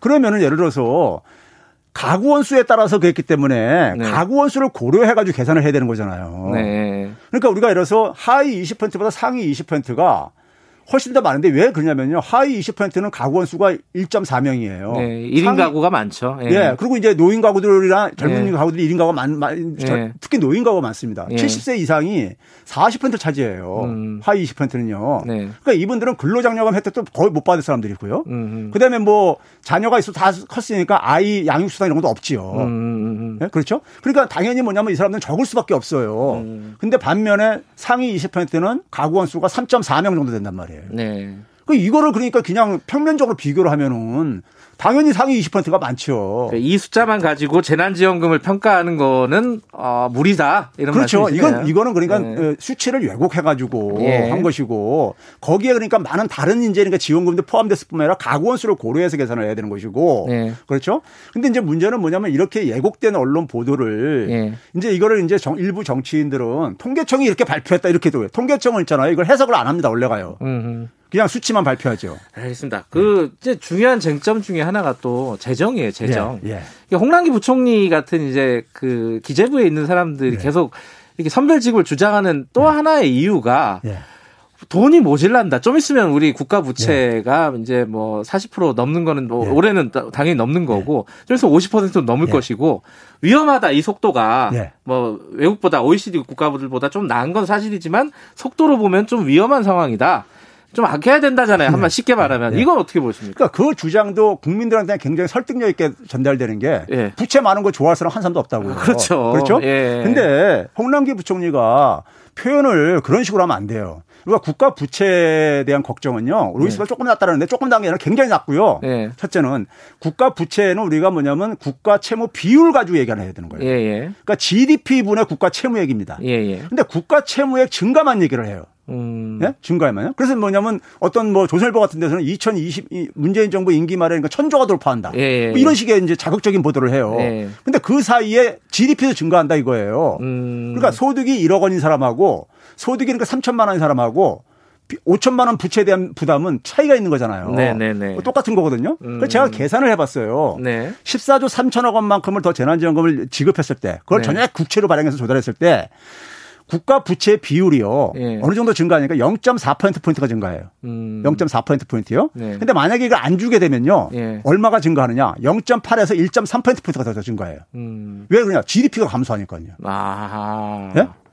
GDP가 부채액은 안 증가해도 GDP가 아. 감소하니까요. 예. 거기다가 재난지원금을 주게 되면요. 사람들이 그걸 소비를 해야 되잖아요. 일정 기간 예. 동안에요. 소비를 하게 되면 뭘 우리가 지불합니까? 부가가치세 내죠. 음흠. 부가가치세는 정부의 세수로 잡히는 거예요. 음흠. 국가 부채 줄이는 측면이죠. 네. 이런 건 다 빼고 네. GDP 증가하고 세금 증가 이런 건 빼고 그냥 채무액 증가하는 것만 딱 음. 해가지고 국민들한테 이렇게 얘기를 하는 것은 그건 제가 볼 때는 공직자가 정책을 설명하는 방식이 아니라 이건 정치적인 언술이라고 저는 봐요. 어허. 네. 근데 지금 이재명 지사 같은 경우에는 뭐 재난지원금 10번 뭐 30번 저도 네. 우리 재정 문제 없다. 네. 이런 취지로 얘기를 했잖아요. 네. 거기에 동의하세요, 그러면? 그러니까 그것도 이제 언론들이 이제 기사를 이제 좀 자극적으로 뽑아서 그러는데 네. 이제 하나 비, 비유를 한 거예요. 100번 줘도 네. 100번 줘도 그러니까는 큰 문제가 없다는데 이걸 100번을 그러니까 지금은 당장 주자는 것도 아니었던 거고 네. 이제 비유를 한 거죠. 네. 근데 100번 줬을 때 제가 계산을 해 봤어요. 국가 재정 저기 이 요 요인만 가지고 생기는 게 네. 국가 부채가 한 90, 한 5.6%까지 증가하더라고요. 음, 음, 네? 네. 이게 상당히 증가한 거죠. 예. 그게 그러니까 객관적으로 이재명 지사 얘기가 맞는 게 선진국가는 이미 100%다 넘었어요. 네. OECD 평균이 128%입니다. 네. 그러니까 그 사실 자체는 팩트인 거죠. 음. 예. 근데 지금 홍남기 부총리는 거기에 대고 이제 책임감 없는 발언이다. 네. 그리고 뭐 철없다는 얘기에 동의를 했다고는 논란이 있어요. 물론 본인은 네. 그런 그런 취지로 얘기한 건 아니다라고 하는데 그럼 이제 확고하다는 거 아니에요. 제 기재부는 네. 그런 식으로 지금 선별 뭐 보편적 지급할 여력 없다는 거잖아요. 네. 그럼 어떻게 해야 됩니까 지금 상황은? 지금 우리나라 예. 기재부는요. 우리나라 기재부나 한국은행은 굉장히 보수적입니다. 예. 그러니까 지금 뭐냐면 우리가 국가 재정이 그렇게 됐을 때 예. 결국 거기에 대한 부담은 세금으로 해결할 수밖에 없어요. 일차적인 것이요. 예. 세금은 누가 더 많이 내요? 고속주가 더 많이 내게 돼 있습니다. 음. 그러면 이제 그러니까 고속주한테 부담이 많이 가는 거, 기업한테 네. 부담이 많이 가는 거, 예. 이게 싫은 거예요. 음. 쉽게 얘기하면요. 음. 예? 그런 그러니까 자기들의 그러니까 가지고 있는 소위 그러니까 신념이라든가 이념적인 걸 가지고 네. 경제 정책을 운영하면 안 되는 거예요. 음. 경제 정책은요 현장에서 답을 찾아야 되는 것이고 예. 이 경제를 그러니까 회생시킨다 얼마나 도움이 되느냐. 네. 그러니까 우리가 미국이나 일본이 수천조 미국은 그러니까 우리 돈으로 생각하면 일경이 넘는 돈을 투입해도 네. 경제가 그러니까 회복이 잘 안 되는 이유가요. 그거 아주 기업이라든가 은행만 구제했어요. 음. 가게는 다 파산시키고요. 음. 그 결과입니다. 가게가 파산하면요. 경제가 복구가 안 되져요. 쉽게요. 네. 굉장히 오래 걸립니다. 네. 그러니까 우리는 지금 우리도 지금 여전히 보면은 기업이나 재벌 기업이나 은행들을 구제할 때는 아무도 수집 안 잡아요. 네. 그런 그런데 거기서 투입하는 돈은요. 근데 가게한테 지원하는 것은 굉장히 지금 그러니까 우리가 그 작은 돈을 투입하는데도 불구하고 음. 그거 아주 국가 재정이 거덜날 것처럼 막 이렇게 과장 보도하는 이유는 바로 거기에 그러니까 뭐냐면 이게 재정의 사용이라는 것은 이 계급 중립적인 게 아니라 이게 이게 누구를 위해서 더 그러니까는 어 이게 더 도움이 가느냐 이 차원의 음. 문제가 있어서 그런 거예요. 음. 아니 근데 어찌 됐든 간에 지금 관리 재정 수지 같은 경우에 네. 적자 규모가 네. 110조 넘었다 그러잖아요. 이게 좀 괜찮은 자, 거예요? 그것도 있잖아요. 네. 우리가 이제 그러니까 지난해 네. 올해 예산을 편성할 때요. 편성할 때 우리가 이제 그 당시에 이제 9.9% 넘게 이제 그러니까 우리가 재정 확장을 이렇게 편성을 네. 했어요.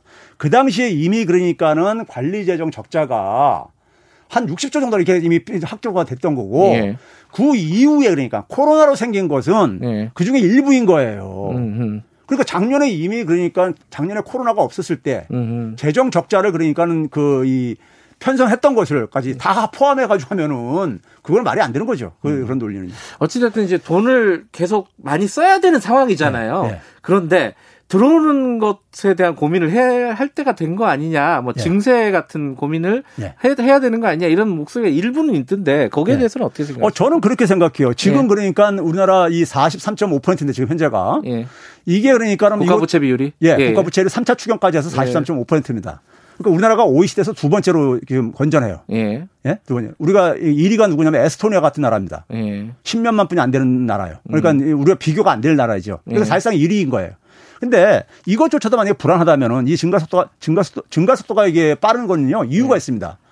되게 국가 부채 비율이 낮은 나라가 똑같이 증가해도 더 빨리 증가하게 돼 있어요. 음. 이건 이건 산수적인 산수. 문제이고 예, 예. 문제이고 두 번째는 뭐냐면 이게 걱정이 된다면은 증세 하라 이거예요. 음. 하는데 어떻게 하냐면요. 이번에도 재난지원금을 가지고 네. 선별하려고 하지 말고 내년도 5월 달 되면요. 소득 파악이 올해께 다 파악이 됩니다. 예. 그러면 그때 이제 그러니까 고소득자 중에서 예. 세금 소득의 감소가 없는 사람들에 예. 대해서 제가 그러니까 한 2% 정도 총소득의 예. 2% 정도를 소위 그러니까 한시적으로 좀 세금을 부담하자. 음. 어 그런 방법도 있단 말이에요. 전 진짜 음. 만약에 저소득층을 고민하고 사회 네. 정의를 만약 고, 고민한다면요. 음. 그게 더 간단 깔끔한 방법이 있단 말이에요. 네. 알겠습니다. 오늘 여기까지 듣겠습니다. 고맙습니다. 네, 감사합니다. 건국대 경제학 경제학과 최백은 교수였습니다.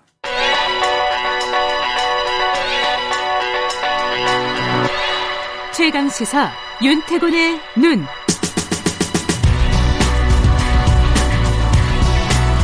네, 윤태곤의 눈, 윤태곤 어 더. 뭐, 뭐, 저, 제, 제 이름이 갑자기 기억이 안 나. 의지와 전략그룹 더모의 정치 분석실장 나와 계십니다. 안녕하세요. 네, 안녕하세요. 이낙연 대표가 야당 대표들 만난 거는 뭐 일상적인 그렇죠. 첫 행보인 거죠. 말하자면은 뭐 관례 관례죠. 현충원 가고 그 다음 날 이제 야당 대표들 만나고 또뭐 네. 청와대에서 정무소속 와가지고 이제 인사하고 네. 어제도 이제 그랬던 거죠. 쭉 음. 만났죠. 예. 어, 분위기는 뭐 예전보단 좋아졌다? 이런 평가들이 있더라고요. 그렇죠. 그 전임 이해찬 대표가 조금 뭐 까칠한 편이라면 이낙연 네. 대표는 진중하고 협치를 강조하고 있으니까 분위기 나쁘지 않았고 예. 또 제가 이 방송에서 이제 이준석 김남국 두 분 이야기 들었는데 예. 뭐 이준석 위원장이 소개를 하던데 김당 김종희 위원장하고 이낙연 대표 인연이 괜찮은 편이에요. 네, 뭐 취재원과 기자로 그것뿐만 아니라 했고. 옛날에 이제 구민주당이라고 열린 우리당 음. 시절에 있었던 그 호남 중심의 민주당에서 같이 활동도 했고요. 음. 또 이제 이해찬 대표하고 김종희 위원장 좀 악연에 악연이죠. 악연. 예. 음. 그러니까 이제 이 대표가 제가 대표님을 모신 게 횟수를 헤아릴 수 없을 정도로 긴 세월이었는데 잘 지도해 주시기 부탁드린다 이렇게 말을 했는데 어떻게 보면 이게 좀 과할 정도일 수도 있어요. 뭐 네. 모신 게 이제 횟수도 헤아릴 수 없는 긴 세월. 근데 이건 연배 차이도 있고 음. 그러니까 음. 이제 그런 거겠죠. 음. 그래서 이제 김 위원장이 이렇게 말했습니다. 원 구성 과정에서 과거 관행이 깨지는 바람에 의회 모습이 종전과 다른 형태다. 이 대표가 새롭게 선출됐기 때문에 정치 상황이 바뀔 수 있다고 생각한다 이렇게 기대를 했고 이 대표도 국회 문제는 아쉽지만은 올 개원 협상에서 두세 달 겪을 우여곡절을 반복할 겨를이 없다. 워낙 위기니까 집권 여당이 책임 있게 대처하도록 도와달라. 이게 그러니까 지금 그 네. 상임위 일곱 개뭐 예. 도로 가냐 마냐 뭐 요런 부분에 대해 가지고 서로 좀 제가 볼 때 떠보는 듯한 음, 뭐간 보는 네, 발언들이요. 뭐 네가 준다면은 뭐 받겠다. 뭐 이렇게 달라고 요청을 한번 해보든가 음. 어, 그런 식의 이제 이렇게 깔려 있는 것 같고 현안들에 대해서는 뭐라고 했어요? 자 조금 전에 최백은 교수도 한참 말씀하셨지만 네. 뭐 이런 이야기 있었습니다. 이 이낙연 대표가 국회 비상경제특위를 빨리 가동해서 상법, 공정거래법 등 경제민주화 문제를 포함해 논의하자. 이거는 김종인 브랜드 빨리 해주, 해주겠다 이 뜻 아니겠어요? 음. 네. 근데 여기서 김 위원장은 이렇게 말했죠. 시급한 과제가 코로나 2차 확산을 극복하고 파생되는 문제를 해결하는 거다. 음흠. 빨리 4차 추경해서 어려운 사람을 선별적으로 지원해야 한다. 음흠. 이렇게 말했고 이 대표 역시 4차 추경은 불가피하다 이렇게 음. 대답을 했어요. 이게 재난지원금 얘기가 이게 딱 여야로 잘라지는 것도 아니고요. 그죠? 그렇죠. 이게 네. 4차 추경이 결국 2차 재난지원금 이야기인데 음. 이 방송에서 이제 뭐 김남국 의원이 뭐 이낙연 대표가 야당하고 똑같다 비슷하단가 뭐그 이야기 해가지고 뭐 결국 의견을 네. 같이 하고 있는 네, 거죠. 뭐 화제가 네. 많이 됐는데 그리고 이제 국회에서 보면은 이제 통합당 국민의힘이죠. 음. 그 이미자 의원이 이재명 지사를 강하게 비판해서 홍남기 부총리한테 동의를 구하자 막 공감했지 않습니까? 네, 네, 네. 이 전선이요. 거칠게 보면은 정부, 음. 이낙연 대표, 네. 그리고 여당 상당수, 음. 그리고 국민의힘 1야당까지 네. 같은 의견 그리고 이재명 지사 민주당 일부 뭐 최백은 교수께서도 옛날에 그 당의 대표 했지 않습니까? 예, 열린민주당. 그, 예. 예. 그리고 정의당 음. 뭐 이제 시대 전환 등 일부 진보 진영 그런 식의 이제 전선인 거예요. 이게 그러니까 여야로 안 나눠지니까 복잡해요, 이게. 그렇죠. 이게 예. 그리고 또 진보적 전문가들 중에서도 선배 지급이 필요하다라고 하는 분들도 있어요. 맞아요. 예. 예. 그러니까 이게 제가 긍정적으로 봐준다면은 이념적 대립이 아니라 정책 논쟁이 가능한 음. 것이고 막 이렇게 모자이크처럼 섞여 있으니까. 네. 근데 정치적으로 보자면은 여권 내 분란의 씨앗이 될 수 있다. 음. 어제는 민주당 여러 의원들이 홍남기 부총리 막 비판했습니다. 네. 아, 어떻게 말을 그렇게 하냐. 음, 이재명 씨한테 험한 말 했다. 네. 이게 홍남기 부총리가 홍남기 부총리가 철없다는 말은 안 했어요. 그렇죠. 철없지 않냐. 그러니까 뭐 공감한다. 이제 어. 그러긴 했는데 네. 이걸 보면 이게 이재명 지사도 당내 위상이 많이 올라간 것 같고 과거에 비해서는 네. 그리고 이게 어쩌면 1차전일 수 있어요. 음, 어, 그거 무슨 말이에요? 기본소득 논쟁까지 아. 이어지는 그러니까 향후에 이제 대선 국면까지 예. 뭐 서울시장, 부산시장 선거는 물론 음. 이렇게 쭉 가는 전선일 음. 수 있다는 거죠. 근데 그 국민의힘 쪽도 그렇게 단순하진 않잖아요. 그렇죠. 국민의힘도 음. 이제 어제 정강 정책과 새 당명을 정하는 이제 의총 전국위원회가 있었는데 자 당명은 뭐 80%면 압도적으로 받아들여진 것이고 네. 지금 정강 정책 중에서도 기본 소득이 있는데 물론 이게 진보 진영에서는 무늬만 기본 소득이다 비판을 하는데 기존에 비해서는 진보적인 항목들이 음. 많이 들어가 있어요. 네. 통과되긴 했습니다. 근데 이제 내심 불만인 사람들도 있을 것이고 뭐 전직 의원들 그 광화문 나간 분들은 김종인 위원장 좌파다. 당신이 좌파니까 우리가 극우파처럼 보이지. 우리는 그냥 음. 보수인데 그러잖아요. 다른 거 뭐 국회의원 사선 연임 제한 이런 것들은 좀 빠졌죠. 그렇죠. 그게 네. 이제 원안에 빠졌는데 김선동 사무총장이 이렇게 설명했습니다. 특위에서 좀 더 포괄적인 정치 개혁 문제를 검토하자는 측면에서 조항을 수정했다. 네. 연임 제한을 추진한 법안 발의는 바로 될 것으로 보인다. 이게 민주당에서 윤건영 의원이 발의해 놓고 있는 거하고 유사점이 있어요. 음. 그게 이제 뭐 한 지역구에서 뭐 못하게 하느냐, 다 음. 합쳐가지고 못하게 하느냐, 뭐 이런 부분인데 뭐 이런 게 있는 것이고 또 통합당에서 광역 지방의원 통폐합 요 조항도 삭제하기로 했습니다. 음. 여기에 대한 설명도 행정 단계 개표 측면에서 복잡한 문제가 있고 너무 앞질러 나가면은 문제 제기가 있을 수 있다. 뭐 이렇게 설명을 했어요. 뭐 양쪽 당 다 내부적으로 정리가 좀 돼야 되는 상황이네요. 네. 그렇죠? 근데 지금 보면은 이낙연, 김종인 두 사람 다 당장의 도전이랄까 그런 건 없어요. 음. 이낙연 대표는 압도적으로 선출됐고 사실은 뭐 최고의 경쟁자는 이재명 지사인데 어쨌든 이재명 지사는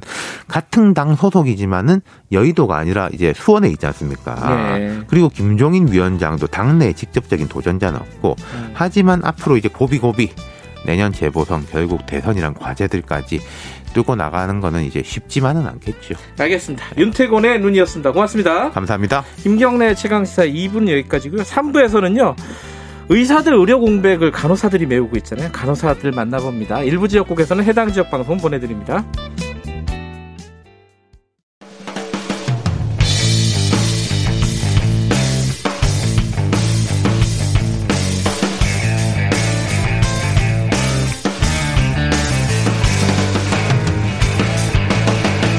김경래의 최강 시사. 네, 김경래 최강 시사 3부 시작하겠습니다. 지금 어 의사들 전공의들이 특히 이제 집단 어, 진료 거부를 하고 있지 않습니까? 여기를 빈자리들을 간호사 선생님들이 채우고 있다 이런 얘기들 많이 들어보셨을 거예요. 근데 그 중에서도 PA 간호사라고 있습니다. 이게 어좀 낯선 용어긴 한데 실제로 의사 역할을 많이 하는 간호사라고 해요. 이게. 근데 이제 평소에도 좀 문제가 됐었는데 지금 이제 의료 공백이 생긴 상황에서는 더 문제가 커진 것 같습니다. 이게 어 수도권의 한 대학 병원에 직접 PA 간호사로 근무하시는 분 연결해 보겠습니다. 우리가 편의상 어 성함은 말씀을 안 드리도록 하겠습니다. 선생님 나와 계시죠? 안녕하세요. 예, 안녕하세요. 네. 어, PA 간호사가 뭔지부터 좀 설명을 해 주셔야 될 것 같아요. 어, 예를 들어서 네. 우리가 불의의 사고를 당해 우리가 흔히 이제 부르는 기피과라는 곳에 입원을 하게 됐을 경우에 뭐 외과 같은데요. 예. 예, 뭐 외과나 뭐 흉부외과 같은 거요. 예.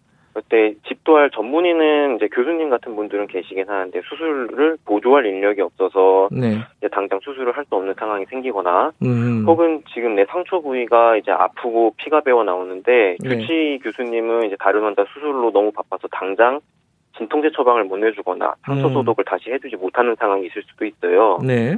근데 이런 의료진이 부족한 상황에서 전문의의 수술 조수 어, 아니면은 음. 또 다른 눈과 손이 되어줄 의료진들이 바로 physician assistant라고 부르는 PA들인데요. 뭐 네. 명칭부터 의사의 조수라는 의미를 담고 있습니다. 네, physician assistant 그러니까 PA 간호사. 그 사실 이게 그 간호사하고 의사의 업무가 나눠져 있잖아요, 법적으로. 예, 예. 그러면은 약간 그 중간에 있다 그러면은 이게 예. 법적으로는 이게 어떤 겁니까? 불법이 되는 겁니까? 어때요? 실제로는? 사실상 뭐 현행 의료법상으로는 위법이라고 말씀드릴 수 있을 것 같아요. 위법이라고요? 어. 예. 예. 어, 일단 그, 그게 이제 위법인데도 왜 이렇게 이제, 어, 이런 관행들이 생겼는지는 조금 이따 여쭤보도록 하고, 일단 선생님께서는 실제로는 어떤 과에 지금 근무하고 계신 건가요? 저는 아까 말씀 주신 이제 음. 대학병원급 병원에서 흉부외과에서 일하고 있습니다. 흉부외과요? 예, 한 10년 정도 됐습니다. 아, 10년 정도요? 예, 예. 그 흉부외과에는, 어, 의사들은 몇 명 있습니까? 일단 전문의가 한 네다섯 분 정도 계시고요. 예. 대신 이제 전공의는 없죠. 전공의가 없어요, 아예? 예, 아예 없습니다. 아, 이 기피과라고 하는데 진짜 아예 없군요. 예. 그게 너무 힘들어서 안 가는 거예요? 뭐 이제 선택하시는 분들의 뭐 여러 음. 가지 사정이 있지 않을까 싶습니다. 뭐 제가 직접 말씀드리긴 조금 어렵고요. 예. 근데 이제 간호사 선생님들은 그러면 예. 그 흉부외과에 그냥 배당돼서 간 건가요? 아니면 본인이 원해서 가신 건가요?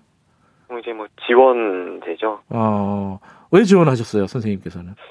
저야 뭐, 뭐 이쪽 일이 좋기도 하고 흉부외과라는 과가 매력이 있어서 이쪽을 선택하게 됐습니다. 아니, 어, 사실 의사들 역할을 다 하시잖아요. 예, 예. 그런데 이제 그게, 어, 이쪽 과가 재미있고 보람 있다라는 게 의사들도 마찬가지일 텐데 아무도 안 오는데 간호사 선생님들은 가는 거예요? 그거는 뭐, 뭐 아까 말씀드렸지만 개개인의 네. 사정이 있기 때문에 네. 뭐 각자 뭐 다를 거라 생각이 듭니다. 어 이거는 좀 여쭤보기가 그렇지만은 대략적으로나마 네. 어 예를 들어 전공의 선생님이 있다 치면은 급여는 PA 선생님들, PA 간호사 선생님들은 어느 정도 받으세요? 뭐 급여를 뭐 의사분들하고 이제 비교하기는 너무 어렵고요. 사실상 일반적인 간호사 월급을 받으면서 일을 하고 있습니다. 어, 근데 그 일반적인 간호사들보다는 어, 더 많은 일을 하게 되는 건 아닌가요? 어떻게 되나요? 뭐 많은 일이라기보다는 예. 조금 이제 간호사들이 안 해본 일이라든가 조금 음. 난이도가 있는 일 혹은 음. 의료적으로는 전문적인 일들을 맡아서 하게 됐죠. 예. 그런데 거기에 대한 어떤 급여가 따로 뭐 책정되거나 그런 건 아니라는 거네요. 뭐 현행 뭐 제가 지금 받고 있는 급여상으로는 음. 뭐별 차이는 없습니다. 음. 요번에 그 어, 의료 전공의들이 파업을 했잖아요. 예, 예. 그거에 그러면 흉부외과는 원래 전공의가 없었으니까 영향이 없겠네요. 어, 예, 뭐 사실상 그렇다고도 볼 수는 있지만 예. 뭐 조금 뭐 대동소이하게 조금씩 차이가 있긴 합니다. 음, 어쨌든 그 병원 그 흉부외과가 아니더라도 병원 예. 자체가 돌아가는 데는 무리가 없습니까? 지금 현재는? 음, 솔직하게 말씀드리면은 조금 허덕이면서 운영이 되고 있다고 보시면 될 것 같아요. 음, 그래도 돌아가긴 돌아간다는 거 아니에요? 그 전공의 뭐, 선생님들이 없어도? 뭐 어느 정도 업무는 일반 간호사든 PA 간호사들이든지 간에 좀 맡아서 하고 있기 때문에 어떻게 음. 어떻게 유지를 하려고 하고는 있습니다. 음. 그러면 그 사실상 이 지금 의료 공백을 PA 간호사가 메우, 고 있다 이렇게 네. 얘기를 하는 거는 어떻게 생각하세요? 뭐 병원에 남아 있는 게 피해 간호사만 남아 있는 건 아니고요. 뭐 음. 여러 의료 직종에 계신 분들 그리고 음. 아직도 병원을 지키고 계시는 전문의 선생님들도 계시니까 네. 전문의 선생님들도 어느 정도 전공의 업무를 맡아서 하시고 뭐 음. 저희도 당연히 맡아서 하는 거고 음. 병동 간호사들도 어느 정도 분담을 해서 맡고 있어서 어떻게 유지가 되는 것 같습니다. 제가 어디 기사를 보니까요. 어, 예. PA 간호사 선생님들이 논문 쓰는 거 말고는 전공의가 하는 일을 다 한다.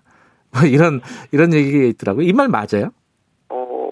어 실질적으로는 전공의 업무를 하는 사람을 필요로 해서 뽑은 거기 때문에 아 그래요? 어느 맞다고 보시면 될 것 같습니다. 어, 그럼 좀 기형적인 거잖아요. 법적으로는 어 이런 피해 간호사가 없는 거잖아요, 그죠? 예, 없습니다. 근데 전공의가 할 일을 하기 위해서 어, 전공의가 부족하니까 뽑은 거잖아요, 그죠? 그렇죠. 어 이게 어떻게 이 뭔가 저기 법제화를 시키든지 아니면 뭐 처우를 좀 하, 해주든지 아니면 의사를 늘려가지고 의사가 할 일은 의사가 하게끔 하든지 좀 대책이 마련돼야 되는 거 아닙니까? 뭐 대책이 있어야 되긴 하지만 음. 뭐 개인적인 의견으로는 음. 뭐 인원수를 더 늘린다고 사실 기피과에 간다라고 보장을 할 수는 없을 것 같긴 하거든요. 아 의사들의 인원을 늘린다고 선생님 계신 흉부외과에는 안 갈 것 같다. 왜냐하면 이제 그분들도 선택지가 여러 가지고 뭐 기피과가 뭐 여전히 대우가 비슷하면은 음. 뭐 인원을 늘린다고 해서 이쪽으로 오리란 보장이 없는 게 사실일 거라는 생각이 좀 들긴 해요. 아 그럼 어떻게 해야 됩니까? 뭐 그거야 뭐 정책 하시는 네. 분들이나 아니면 저보다 좀 많이 높 높은 자리에 계신 분들이 음. 고안을 하셔야 되지만 뭐 기본적으로는 이제 이 기피과라는 음. 게 병원에는 필수과고 네. 환자들한테도 특히 중환 환자들한테는 정말 중요한 과기 때문에 네. 이런 부분들이 반영이 돼서 네. 여러 가지 정책이 나와야 되지 않을까 싶은 음. 생각이 좀 듭니다. 지금 의사들이 파업하고 있잖아요. 어, 예. 그 중에 이제 가장 큰 게 의사들 정원을 늘린다는 거예요. 예, 예. 그 거기에 대해서 반대하고 있는 건데 의사들이. 예. 어떻게 생각하십니까 그 부분은? 어 조금 민감한 사안일 수는 있는데, 네. 음뭐 정부가 처음에 내놓은 안이 네.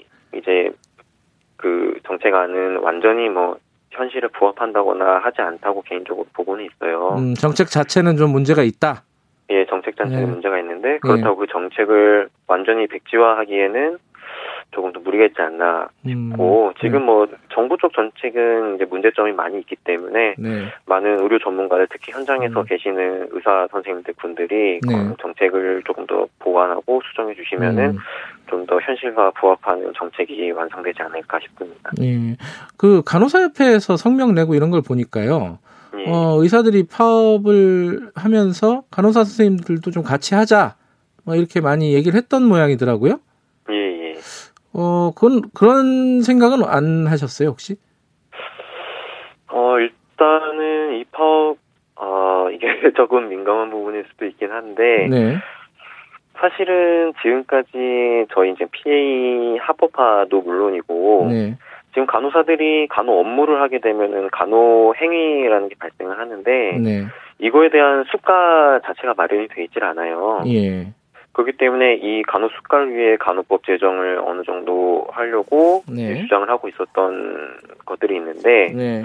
사실은 이런 수가 제정이나 아니면 피해 제도화라든가 아니면 네. 다른 의료직의 법 제정에 대해서 네. 의협이 반대한 이제 부분들이 상당 부분 있거든요. 네. 그러니까 이제 사실 뭐 이제 다른 의료 직종에서 보기에는 우리가 뭔가 법 제정을 하려고 할 때는 음. 반대들을 많이 하셨는데 음. 지금 이제 의사분들의 파업을 도와달라고 말씀을 음. 이제 들었을 때는 네. 조금 의아한 부분이 있는 거죠. 간호수가를 좀 현실화하자 이 부분에 대해서 의사들이 반대하는 건 왜 반대하는 거예요? 뭐 기본적으로 뭐 간호수가뿐만 아니라 간호법 제정에 대해서 반대하는 음. 이유는 이제 상위법인 의료법이 있는데 음. 굳이 이제 다른 법을 만들어서 제정할 음. 필요가 있느냐라는 네. 의견을 제가 본 적이 있어요. 예. 어, 예, 뭐, 뭐, 그 종, 뭐 가, 그런 이유였던 것 같습니다. 간호수가에 대해서도 반대하는 이유는 뭐, 뭔지 혹시 아세요? 뭐, 뭐, 민감한 부분이긴 하지만, 우리 네. 건강 재정은 한정돼 있고, 예. 수가를 무한정 제공할 수는 없기 때문에, 네. 뭐, 그런 의견이 있지 않을까 싶은 생각이 네. 듭니다. 간호사들의 수가를 올리는 게 우선이 아니다 이런 말씀이시네요. 뭐 올리는 건 그, 표현은 맞지 않고 만드는 거죠, 새로. 예, 만드는 거는 급하지 않다. 의사들은 그렇게 생각한다는 거네요, 그죠? 불필요하다라는 의견이 좀 있는 것 같습니다. 불필요하다. 아. 예. PA 간호사들도 지금 아까 말씀하셨듯이 어, 이게 법적으로 제도화가 안 돼 있기 때문에 예컨대 막 의료 분쟁이나 이런 데 휘말리기가 쉽잖아요. 예, 예. 뭐 환자들의 간호사 선생님들한테 어, 의사도 아닌데 뭐 하냐 뭐 이런 얘기들을 많이 듣는다면서요.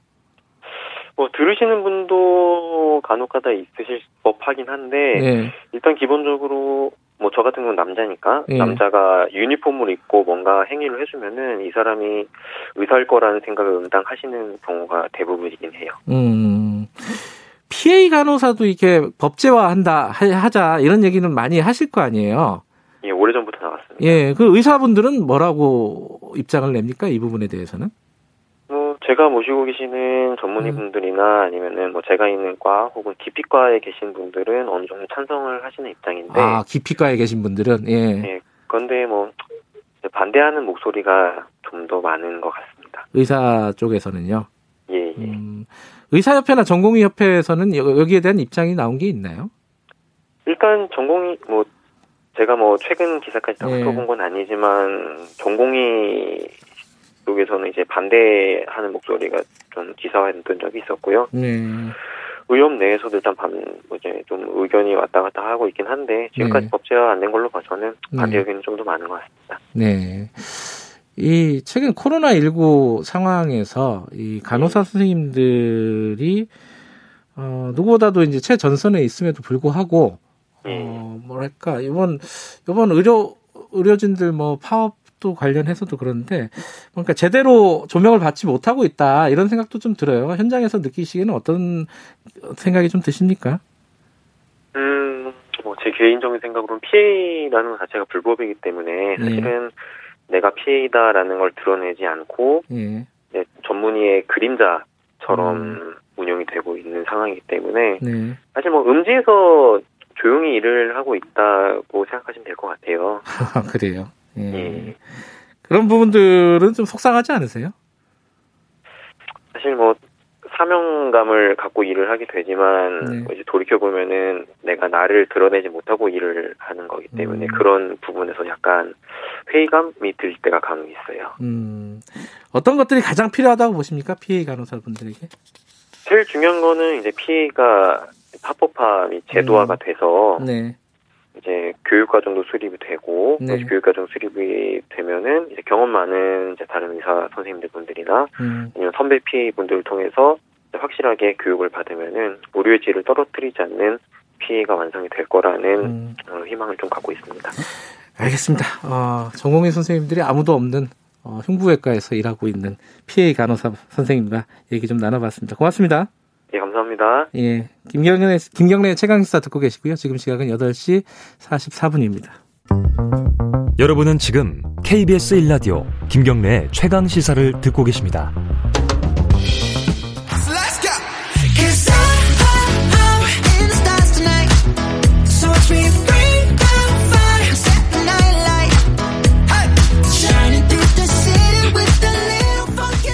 이 노래 아시죠? 어, BTS 방탄소년단의 다이너마이트입니다. 이 노래가 한국 가수 중엔 처음으로 빌보드 메인 차트, 싱글 차트 핫 100에 정상에 올랐습니다. 우리 힙합 역사를 새로 썼다 이렇게 볼 수도 있고요. 김윤하 음악평론가와 함께 이게 어떤 의미를 가지고 있는지 얘기 좀 나눠보겠습니다. 나와 계시죠? 안녕하세요. 안녕하세요. 예. 노래 처음 들었을 때, 어, 이게 빌보드 1위 올라갈 거라고 생각하셨습니까? 어, 그렇게 이야기를 하면 너무 좀 섣부르게 이야기하는 것 같고요. 근데 예. 개인적으로는 네. 방탄소년단 곡 중에서 듣자마자 아 좋다는 느낌이 음. 들었었던 곡 중에 하나였었어요. 네. 지금도 들어보셔서 아시겠지만 굉장히 좀 쉬운 리듬과 멜로디를 가지고 있어서 네. 듣자마자 좀 행복해지는 그런 음. 이미지를 가지고 있는 곡입니다. 어 빌보드 핫 100. 어 이게 어떤지 빌보드 차트가 여러 개가 있어가지고 좀 헷갈리는데 이게 뭔지 좀 네. 설명해 주세요. 여태까지 뭐 방탄소년단 빌보드 1위 소식은 많이 들으셨을 거예요. 예. 근데 그 차트들이 사실은 앨범 차트인 빌보드 200이라는 차트였었습니다. 음, 네. 그러니까 앨범 판매량을 중심으로 하고 있는 차트인데요. 네. 핫백은 여태까지 그럼에도 불구하고 방탄소년단이 아직은 정상에 오르지를 못했었던 차트였었어요. 네. 싱글 판매량을 기준으로 하고 있는데요. 네. 최근에는 이제 싱글 판매뿐만이 아니라 뭐 유튜브 조회수나 뭐 다운로드 횟수 그리고 음. 방송 횟수 이런 것들을 좀 다채롭게 엮어서 어, 음. 어, 순위를 매기고 있는 차트가 되겠습니다. 음. 이 차트는 정말 좀 어려운 차트예요. 말씀드리는 것처럼 단순히 뭐 싱글만 많이 누가 다운로드 했다고 해서 1위로 오를 수 있는 것은 아니기 때문에 네. 방탄소년단에게도 한편으로는 약간은 숙제처럼 내심 마음속에 좀 아. 남아있는 차트였다고 생각을 하고요. 예. 실제로 어제 이제 1위로 오른 뒤에 이 방탄소년단 리더 RM 씨가 예. 빌보드 1위 기념 라이브 방송에서 이 핫백 1위 기록을 자신의 묘비에 조각하고 싶다고 얘기를 할 정도로 묘비 얘기를 했어요. 그렇죠. 예. 정말 좀 힘든 그리고 꿈 음. 같은 차트라고 말씀드릴 수 있을 것 같습니다. 여기에 예전에 우리 저 빌보드에 가장 많이 올라갔던 걸로 기억되는 게 이제 강남 스타일이잖아요. 그렇죠. 이게 어디까지 올라갔어요? 강남 스타일이? 강남 스타일은 2위만 필주를 했었어요. 요 핫100 차트에서요? 맞습니다. 아~ 1위에 오르진 못했었는데 이게 네. 좀 아쉬웠죠. 당시 정말 뭐 현상 같은 인기를 거두었었는데 네. 이 지금 차트 기준하고 생각을 해보면 정말 좀 아쉬운 게요. 당시에는 음. 그 유튜브 조회수가 차트에 반영되지 않던 시기였었어요. 아하. 이 강남 스타일이 엄청난 인기를 얻은 이후에 예. 오히려 그 필요성을 느껴서 빌보드 차트가 유튜브 조회수를 음. 추가했거든요. 네. 네, 그래서 당시에 좀뭐 한국 대중음악 시장으로서는 좀 아쉬웠던 부분을 이번 음. 방탄소년단이 깨준 셈이 되겠습니다. 예. 네. 이, 이게 그 아시아 가수 중에 1위 한 사람이 있나요?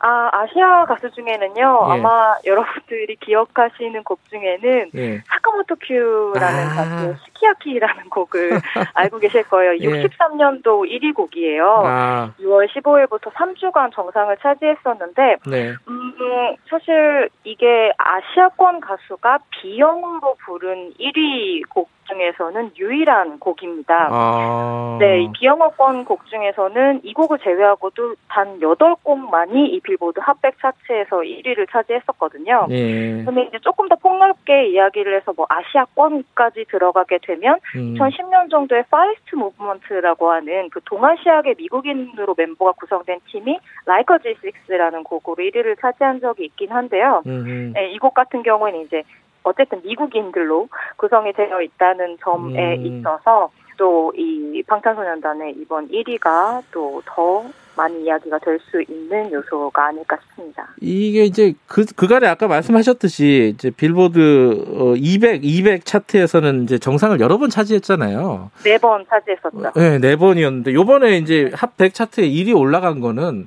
네. 뭐 케이팝이라든가 뭐 방탄소년단 자체에게도 어떤 의미를 가질까 이게 좀 궁금합니다. 어, 우선 아주 상징적인 의미라면 빌보드 메인 차트를 전부 석권했다는 게 가장 큰 의미가 아닐까 싶어요. 음, 네. 빌보드 차트는 정말 다양한 차트들이 있거든요. 네. 그 가운데에서도 이제 메인 차트가 앨범 음. 차트인 빌보드 200 그리고 싱글 차트인 핫100 이렇게 두 가지를 이야기하게 되는데요. 네. 이 두 곳에서 1위를 차지했다는 건 거의 누구도 뭐 의심할 여지가 없는 음. 인기 있는 가수라는 의미가 음. 되는 셈이어서요. 네. 방탄소년단에게는 이제 그런 부분에서 여태까지 좀 아쉬웠던 부분을 채울 수 있는 결과가 아닐까 싶고요. 네. 또 한편으로는 이 핫백 차트가 많이들 이야기하는 것처럼 이제 많은 요소가 고려되는 차트이다 보니까 좀 대중적인 부분에서의 니즈가 굉장히 필요한 차트라고 이야기가 많이 돼요. 음. 한마디로 정말 좀 대중에게 스며들어 있는 스타가 음. 아니면 1위를 하기가 어렵다는 이미지가 워낙 강고한 차트인데 네. 이곳에서 1위를 차지했다는 것 자체가 뭐 지금까지도 충분히 그렇긴 했지만 방탄소년단이 정말 안정적으로 미국 시장 그리고 세계 시장에서 자리한 팝 아이콘이 되었다는 증거가 아닐까 싶습니다. 음. 그러니까 이게 미국 시장에서 그러니까 세계 시장에서 어, BTS가 이 주류가 아니라 이제 그 굉장히 일부가 그 굉장히 좋아하는 이런 아, 네. 인터 이런 그런 어, 서브 컬처라고 해야 되나요? 서브 장르라고 아, 해야 네네. 되나요? 그런 식으로 평가를 받았다면서요? 네 네. 근데 이게 이렇게 1위 하고 그러면 이제 주류로 주류가 되는 거 아니에요? 어 사실은 예. 어 이제는 주류가 된 지 방탄소년단은 꽤 오래 된 것 같아요. 그래요? 음. 아시겠지만 뭐 이 미국을 대표하는 네. 음악 시상식들에서 주요상들을 전부 받았었고요. 음, 네. 그리고 또 이제 저의 뭐 개인적인 생각일 수도 있겠습니다만 네. 서브컬처라고 한다면 어쨌든 마니아들이 즐긴다고 하는 이미지가 네. 강하지 않습니까? 예. 근데 거기에서 지금 미국 내에서 이 케이팝이라는 것 자체는 그런 마니아들만 즐기는 음악이라기보다는 조금 더 폭넓은 의미로 음흠. 장르 음악으로 변화해가고 있는 양상을 띠고 있다고 생각해요. 음흠. 예를 들자면 이제 뭐 일렉트로닉 그 전자 음악 중에서 뭐 하우스 네. 같은 장르가 있고 뭐 라틴 같은 장르들이 있지 않습니까? 네. 그런 것들을 우리가 어 서브컬처라기보다는 장르 음악이라고 많이 음, 부르는데 네. 그런 음, 이미지를 많이 가지고 있다고 생각해요. 예를 들자면 며칠 전에 이 예. 방탄소년단이 다이너마이트 첫 무대를 선보인 그 MTV 비디오 뮤직 어워드가 예. 열렸었는데요. 여기에도 K-팝이라는 이 부문이 생겨서 이 방탄소년단이 그 부문에서 수상을 했었거든요. 음흠. 그래서 아예 그 수상 목록에도 케이팝이 들어가고 있는 음흠. 시점이라서 이제 뭐 서브컬처라기에는 너무 주류로 많이 들어가 있는 음흠. 상황이 아닐까 싶습니다. 주류 장르가 됐다. 이렇게 이런 의미가 될 수도 있겠네요. 근데 요번에 아. 다이너마이트 같은 경우는 노래도 아까 말씀하셨듯이 굉장히 쉽고 흥, 흥겹고 이런데 영어로 네. 돼 있어요. 아, 그렇습니다. 그것도 좀 주효하지 않았을까 생각도 들어요. 어, 분명히 그 부분에 대한 분석들이 많이 나오고 음. 있어요. 음. 어쨌든 가창이 영어로 되어 있기 때문에 네. 그동안 방탄소년단이 어 1위를 오르기 좀 어려웠었던 뭐 음. 라디오, 에어플레이 차트나 음흠. 혹은 전반적인 음원 사이트들에서의 어떤 스트리밍 성적에 있어서 훨씬 더 좋은 성적을 거둘 수 있었다. 네. 이런 분석들이 와닿는 부분이 있습니다. 왜냐하면 음. 어쨌든 좀 익숙한 언어를 대중들은 음. 선호하게 그렇겠죠. 되니까요. 예. 네. 그런데 뭐 어, 이런 부분에 있어서는 개인적으로는 방탄소년단이 뭐 또 하나의 무기를 가지게 된 셈이 아닐까 싶어요. 아하. 네, 여태까지는 한국어로 계속해서 노래를 부르면서 이제 팬덤들을 넓혀 나갔고 네. 또 그것 자체로 어떤 자신들의 메리트이자 좀 음. 뭐좀 개성 같은 것들로 어필을 해왔었다면 어, 우리는 영어로 불러도 얼마든지 자신들의 음. 매력을 보여줄 수 있다. 그리고 그런 언어로도 자신들이 원하는 메시지를 전달할 수 있다는 또 다른 힘을 가지게 된 것 같아서요. 네. 방탄소년단으로서는 훨씬 더 좀 기쁜 결과가 아닐까 싶습니다. 이제 그래미상 같은 거는 이제 바, 받는 걸로 확정되는 건가요? 아 이게 정말 예. 무슨 그 도장 깨기 같은 느낌이 들어요. 방탄소년단한테도 그랬을 텐데 예. 이제 싱글 차트 1위를 못했으니까 한번 해야 되고 음. 그 다음에는 그래미 차트가 아직 있으니까 그래미 네. 시상식이 음. 그 뭐 마음은 굴뚝 같을 것 같긴 한데요. 네. 우선은 뚜껑을 열어봐야 음. 한다고 말씀드리고 싶긴 합니다. 다이너마이트 한번 더 들을 건데요. 이게 네. 영어로 돼 있어서 잘 몰라요. 가사가 원래 방탄소년단 노래 가사가 좋잖아요. 그렇습니다. 이번 가사는 어때요?